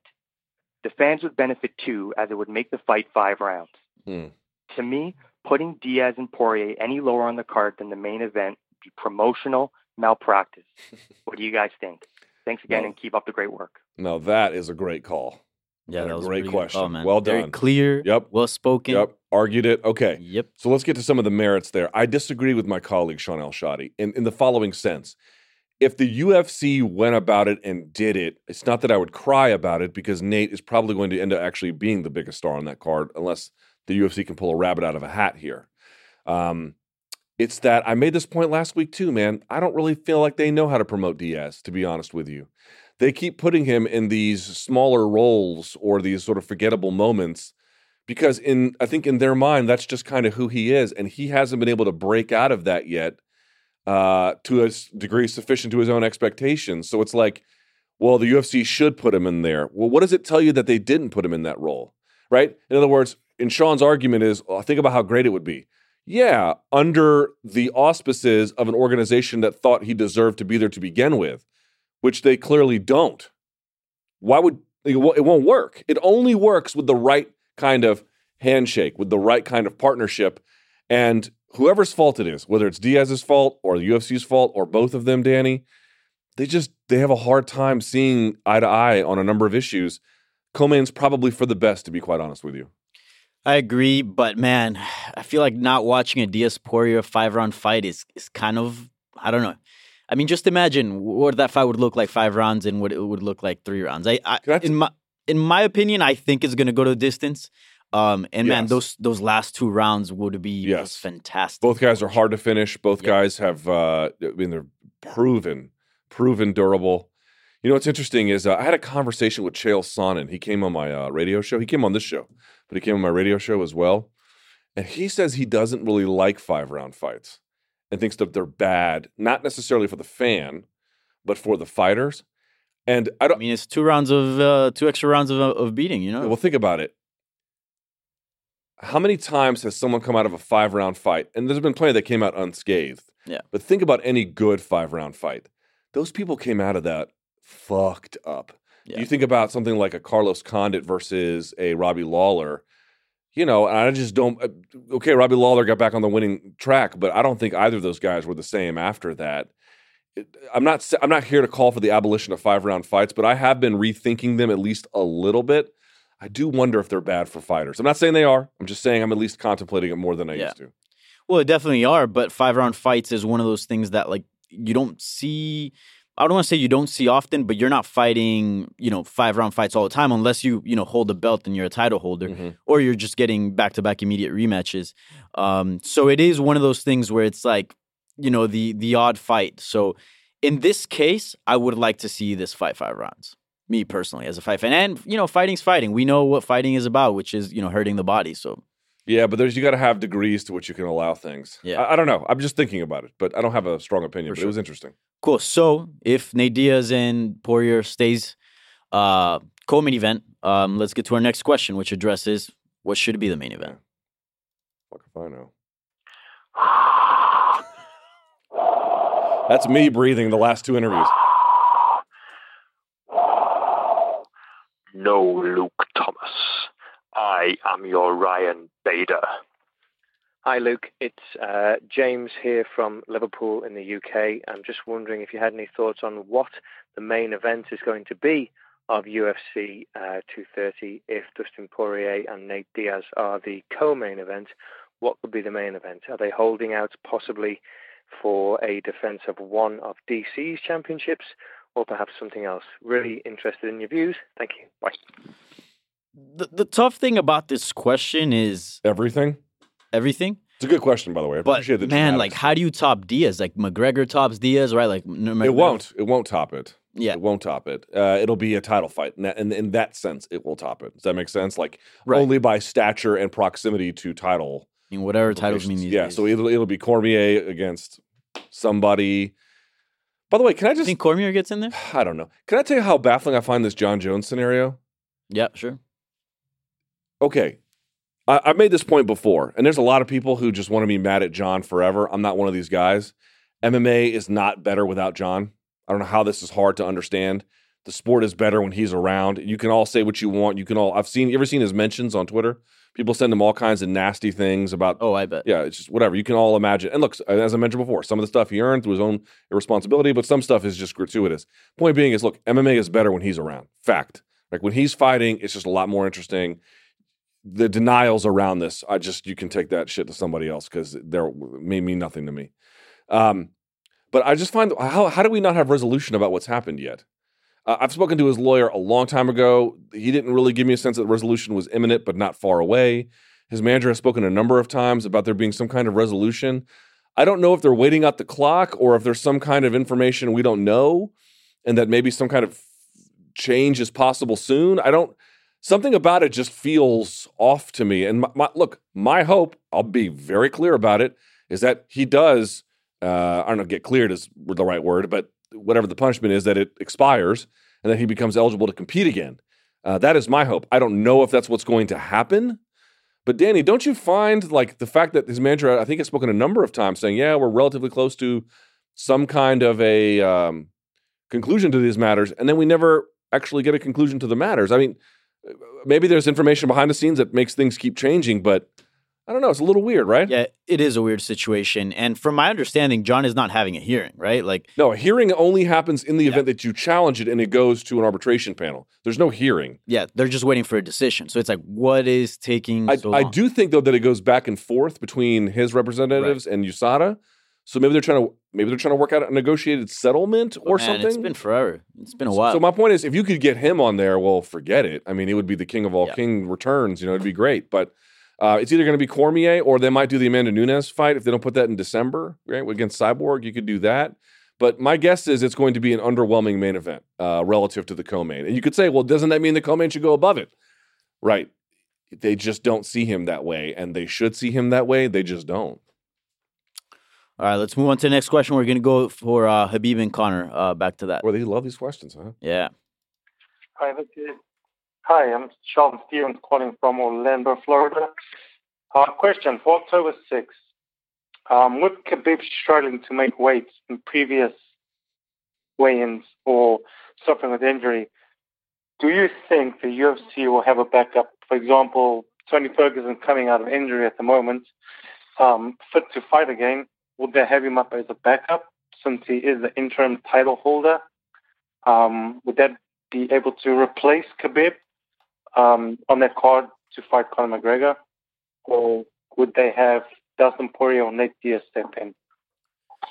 So so basically, what um this yeah that is his question. Um, so basically, what this gentleman's asking is, should the UFC have a backup for Khabib uh, McGregor? Uh, I don't think it's the worst idea, but recall he made weight no problem Yeah. against Edson Barboza. He made weight no problem against who was his last fight, uh, Al Iaquinta. He made weight no problem. Whatever those issues were, and they were real, they're not the same anymore. He has gotten his act together, right? It took a little while, but he got his act together, and um, he has not had a problem. So, like, out of an abundance of caution, I could understand it, but I would not equate this, although the history is bad, I would not equate this to the Darren Till situation because the Darren Till situation is one of recency. Literally, he missed weight in his last fight. I know there were extenuating circumstances, but Khabib has at least shown, yes, I've done wrong, and there's been times where I've badly cost the UFC, but there's reason to believe he also learned his lesson and has this now under control. I'm not saying Darren Till doesn't, but I am saying it's a little bit up in the air. Yeah. I actually think it's a terrible idea to have a backup opponent. By the way, there is no backup opponent. You can throw in Yeah, Diaz. is. it's not the same as Khabib versus Conor. There, in, in that sense, Danny, there is no replacement. Right, but I don't think there should be a replacement in case in case either or falls out. I don't think anybody should be plugged in, Mm. unless maybe like if McGregor falls out, I think maybe then it makes sense just because. Um, you know, Khabib is still the champion, and, and I do think the title should be defended. So maybe a Dustin Poirier could step in there. Yeah. But the other way around, if if, if say Khabib were to drop out, I I'm not you know supporting the idea of having a backup because what what if Conor loses or you never know Conor gets injured.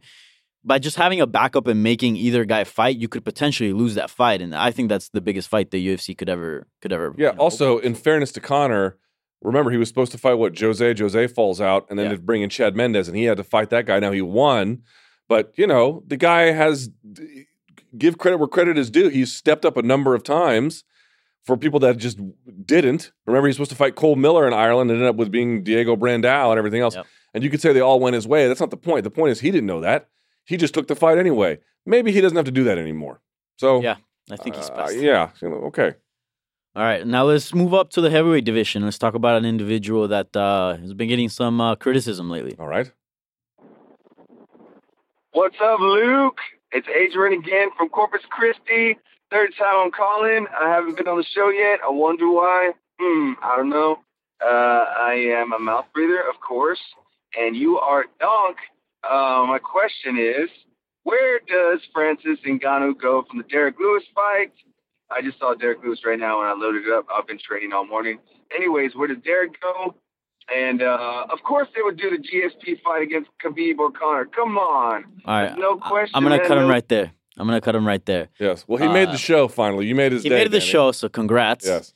Let's talk about uh, Ngannou. Where does he go next? I mean, this is a guy that Man. he's been getting some criticism from Dana White, you know, from the fans as well. He's still obviously a big name in the division. I don't know exactly where he's ranked, probably number one contender, Mm-hmm. but you know, where does he go next? Do you do a JDS rematch? Mm, Or has he fought JDS? Am No, no, am I don't think he No, sorry. I'm thinking of somebody else. You could do that yeah. because JDS is kind of because you look at the rankings, Volkov is at five, but he's fighting Lewis at two. Then you have Overeem. You know they're not going to do that one right away, and then you have JDS. Now Mark Hunt is uh, uh, uh locked up, right? I think for UFC Moscow, if I'm not mistaken. Yeah, I think he's fighting Aleksei Oleinik, right? Yeah. Something like that. So you could potentially do that, but he's got to get back on the horse, man. He's got to get back on the horse. And JDS might be the best opponent for him if you really consider it, because yes, he has big power, but he fights a little bit more on the outside than he used to. He's a little bit more careful. He actually got thumped up a little bit more in his last fight against uh, Blagoy Ivanov than I thought he was going to. He he, he took a lot of damage actually. Um, so that's a possibility. But I had people telling me that when when Ngannou came out with that message, and I don't begrudge him acknowledging that he was afraid. Like we, we've had these debates about cornering all the time. I don't know where you came down on the Pennington situation.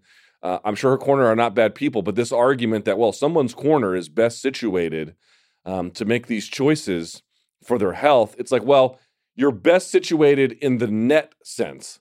Um, certainly, you're better situated than Danny. You're better situated than me. but you're not infallible. And it turns out that these people and their coaches believe in these fighters so much and that they will send them back out there to scenarios where they don't really have much of a chance of winning and they end up getting uh, and taking extra abuse and I, I again i don't think mma i've seen very good coaches and otherwise very good corners make these kinds of choices much more regularly than you do in boxing Mhm. but it carries consequences like in the end it's only francis that has to worry about this no one else his corner doesn't have to worry about this at all so so in the end, um, a roundabout way, you know, I don't know. You want to go to the back of the, the the the division a little bit? You could give him Tai Tuivasa. Maybe if Arlovsky wins at UFC Moscow, maybe there's a rematch there or something. Somebody who's potent, but maybe you know less than the very top of the division. Um, but you know, it, th- we need to have a real conversation about cornering in MMA. It's not good, and it's the not good cornering is often done by people who are very capable coaches and loving people otherwise. Yeah. That's the scary part about it. Yeah. Uh, this this was a weird one because I don't know how I don't know if the UFC is still in the Francis Ngannou business. We knew like Really? on his rise they were like, yo, this is the next guy, and they were investing a lot of assets, you know, promotionally wise, you know, getting his name out there. And I don't know, I don't know if that's the case anymore, but I, I would like to I would like the UFC to have some sort of rebuilding path with Ngannou. I think this is a guy that speaks to a market that a lot of heavyweights don't. Um, and you know physically he's huge. He's a very imposing figure. You can sell the whole heavyweight uh, allure right? And you know at the end of the day if you look besides the Derrick Lewis fight man he was always showing up and knocking people out. So I think there needs to be some rebuilding going on. I think I like the Tai Tuivasa fight in the sense of you know it's a fun fight to contemplate. But man Tai Tuivasa is a pretty legit striker. Yeah, I don't maybe I don't maybe you go back further. Maybe yeah, he needs I think, uh, I think he a needs a confidence booster. Yep. A tune-up fight. Yep, I think that's exactly what he needs. Who knows if the UFC will give him that though? Right. Mm-hmm. All right, let's move on to your favorite uh, TV show. Okay. Hey, this is David from Anaheim calling. My question is about the Ultimate Fighter. I know in the past the UFC has really wanted to take control of the production, and I thought they were going to give it away to ESPN with this new deal. But that recent interview Dana White did about they're building a gym right next to their current headquarters makes me kind of double think if they're going to give away the production control with ESPN with this new deal. Just wanted to get your thoughts on it as well as Danny's. Thank you for taking my call, Luke. Bye. So f- first of all, how surprised are you that TUF is continuing? Because like I think MMA media, we are all like, oh yeah, like going to ESPN, th- this thing's done, right? Yeah. Uh, I don't care. I don't get. I don't give a fuck at all. Can I just be clear about that? We're talking about your favorite TV Hold show. on. Come on, The show thing some- is, here's here's the truth. Here's the truth about this. When I first saw this news, I was like, I'm ready to rage. And then I thought about it, and I was like, I'm just. It's going to be one thing I just don't watch. There's lots of TV shows I just don't watch. Now, how smart is it for the UFC to say, you know, hey, pick and choose, and then I mean, don't be surprised when you succeed with a strategy where I just start choosing a lot, which I think is a bigger problem than just the Ultimate Fighter. But okay, like I, I, I'm gonna, I can't pretend to be upset, Danny. I'm just not going to watch. Yeah. Um. So I don't really, I don't really care to be honest. What's the other part of the question? Like, oh, about the production? Yeah, production. Um. The question is, who does MMA better, ESPN or UFC? Yeah. You know, and on some level, I'm just like, well, UFC does better. That means more editorial control on broadcasts and things they don't want getting out, not getting out. But, you know, MMA journalism generally gets those kinds of things out. They're better, the UFC, than they used to be about being forthcoming about those kinds of things. So if it means a better broadcast in the end, which means it's better for the sport, yeah, okay, I can live with it, I guess. hmm I agree with you in the sense that the UFC pro- obviously knows how to like work MMA better than ESPN, but it, but if ESPN does manage to get a hold of the production of TUF, I mean, they will change some things around. It won't be the exact same show. It won't have the same feel. I think if TUF is going to stick around and they're planning on you know keeping it, I think it needs some some you know some uh, refreshment. I think it needs something new. So Yeah. maybe maybe ESPN can offer that. Uh, I don't care. All right. Have I made now- have I made that clear? I just can't tell if I've made that clear. yeah. So it's two oh two. Uh, do you want to answer another one? yeah, or- yeah, yeah, we got time for a couple more. Okay, cool. Let's talk about um, the divisions in the UFC. And th- this caller was really riled up, I, I got to say. All right. Hey, yeah, it's Aussie Sexbot here, obviously from Australia. Yeah, I'm a little bit pissed off with these uh, divisions. Uh, yeah, I just uh, I don't know how hard it is to uh, to fix these divisions with all these weight cutting issues. I just want to how hard it is just just fucking fix these divisions. All you got to do just add a division in the middle. One division fixes it. 165, 175, just scrap the 170 division. Whatever the bloody Tyron Woodley, Darren Till, whoever the fuck it is, when they move up, move down, whatever they want to do, they don't have to weight cut. It's all good. Whatever they do, change it to super lightweight, super welterweight, whatever it is, whatever it is. Uh, 185, then add a 205, and then add a 225, add a cruiserweight, and then you got a then you got an open heavyweight division. The two divisions. That's all you got to add. What are your thoughts? I'm done. Out. Peace. All right, so he's done, and he was also kind of pissed off. What are your thoughts on adding more divisions? I don't think you're a big fan of that, right? Yeah, I mean, you can add as many divisions as you want. Just be ready for uh, more bad MMA, and uh, it would not solve the weight cutting problem. It might make a dent in it, uh, maybe even significant contribution, but it wouldn't get rid of it. And um, now you just have to live with. I mean, it's just amazing how much MMA used to reject the trimmings of boxing, and now it can't dive headfirst into them quicker. I made this point in the live chat when I was still doing it. MMA is like slowly becoming boxing where it's like if you want to add a 165 pound division, okay, yeah, you won't. You can still have a decent 155 and a decent what would then be a 175. You can do all that. The notion of a cruiserweight division sounds like a ghastly, terrible idea. Also, I'm always skeptical, Danny. Always when someone says like, "I have a solution to this incredibly complex complex set of problems." All you have to do is X, right? people say, "Oh, um, look at what one did for hydration testing. It has fixed weight cutting." Well, it fixed weight cutting in a part of the world where weight cutting was not nearly as big a deal. Um, how do we know that that's directly attributable to their hydration testing? It might, in fact, have. It might actually be. I'm not saying that it's not. I'm just asking. People in MMA do this shit all the time, where they're always like, "Well, X did Y to solve the problem." How do you know that that actually solved it? How do you know it's not another series of complicated factors that all work together? How do you know that the problem is even solved? Um, so I, I grant that they have less uh, weight cutting happening, drastic weight cutting anyway, inside uh, one. But the, the, where is the data publicly available that shows and definitively proves that it was a hydration test and they got it done? I'm a favor. Don't do you understand? I'm in favor of hydration testing, but I just anytime anyone always says here is the all you have to do is the X solution. You should always be very very skeptical.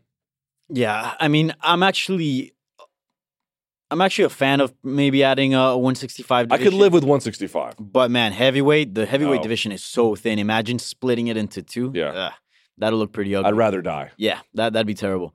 Um, but the 165 is interesting for me. I do Awesome. think it'll solve some of the weight cutting issues because hey, if you, it's hard to force somebody from 155 to 170 because man, that's a big jump. It's like if you're telling somebody no, you got to go up. I mean, you could literally change their entire career, right? Mm-hmm. Because that's a different type of competition. Now, if it's 165, eh, that's not that bad. You know, just fight guys that are just a tad heavier, maybe even your size if you're missing weight at 155. So I believe it could solve some of the weight cutting issues. Some. Um, some, yeah. And also, man, let's talk about the matchmaking. The the 155 and the 170, especially the 155, is a logjam. I mean, creating a weight class where some of those top contenders can get title fights in another weight class, that definitely would make everything a bit smoother and we wouldn't have, you know, top guys. We wouldn't nobody would be, you know, all riled up saying Dustin Poirier is not getting a title shot and all this and that, you know?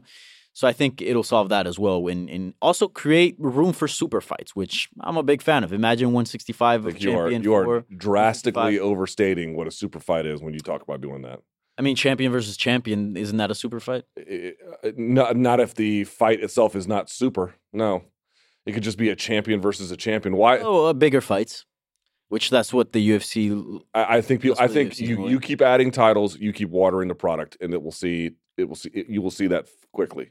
I mean, I think if you add another weight class, it's also you know the UFC should have uh, I can less incentive. I can. to- here's what everyone wants. Wait, wait, wait. Let me finish. Okay, okay, okay. The UFC would have less incentive to make all this interim belts. You know. They would have more incentive to create interim belts. No, because what, what's the reason why they're pulling fighters to headline pay per views and putting up interim titles is because the they, the the champions that they need to fight in those headlining slots are not available. They will take their resources and maximize it to the nth degree to put product behind it.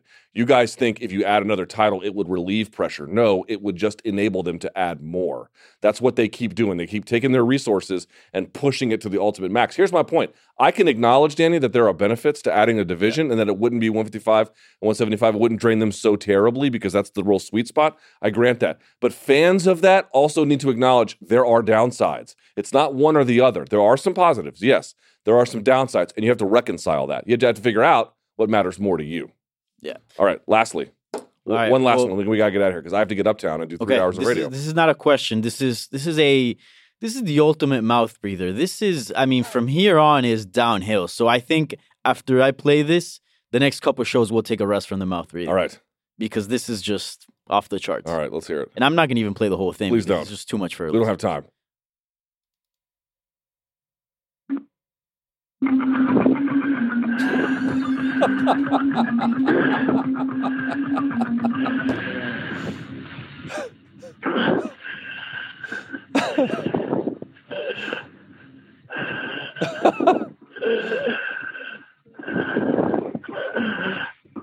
That is awesome. All right. Does he talk? That's No, it? no, no. I'm Stop it right there. But man, face Oh. the pain oh. and mouth breathing. You know what? He's basically topped out the art form. Yeah. That was Van Gogh right there. That's it. All right, Danny, good job today. Appreciate it. Uh, thank you so much. Thank you guys so much for watching. I always appreciate it when you do. And until next time, stay frosty.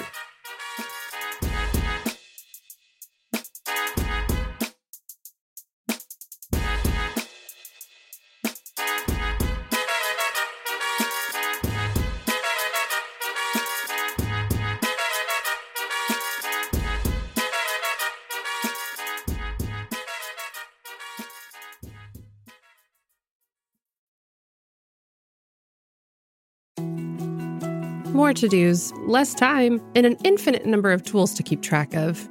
Sometimes doing business has never felt harder, but you don't need a miracle to hit your goals. You can just use HubSpot because their all in one customer platform can make growing your business infinitely easier. Imagine this high quality leads, fast closing deals, wildly happy customers, and more benchmark breaking quarters. It's not a miracle, it's HubSpot. Visit HubSpot.com to get started today.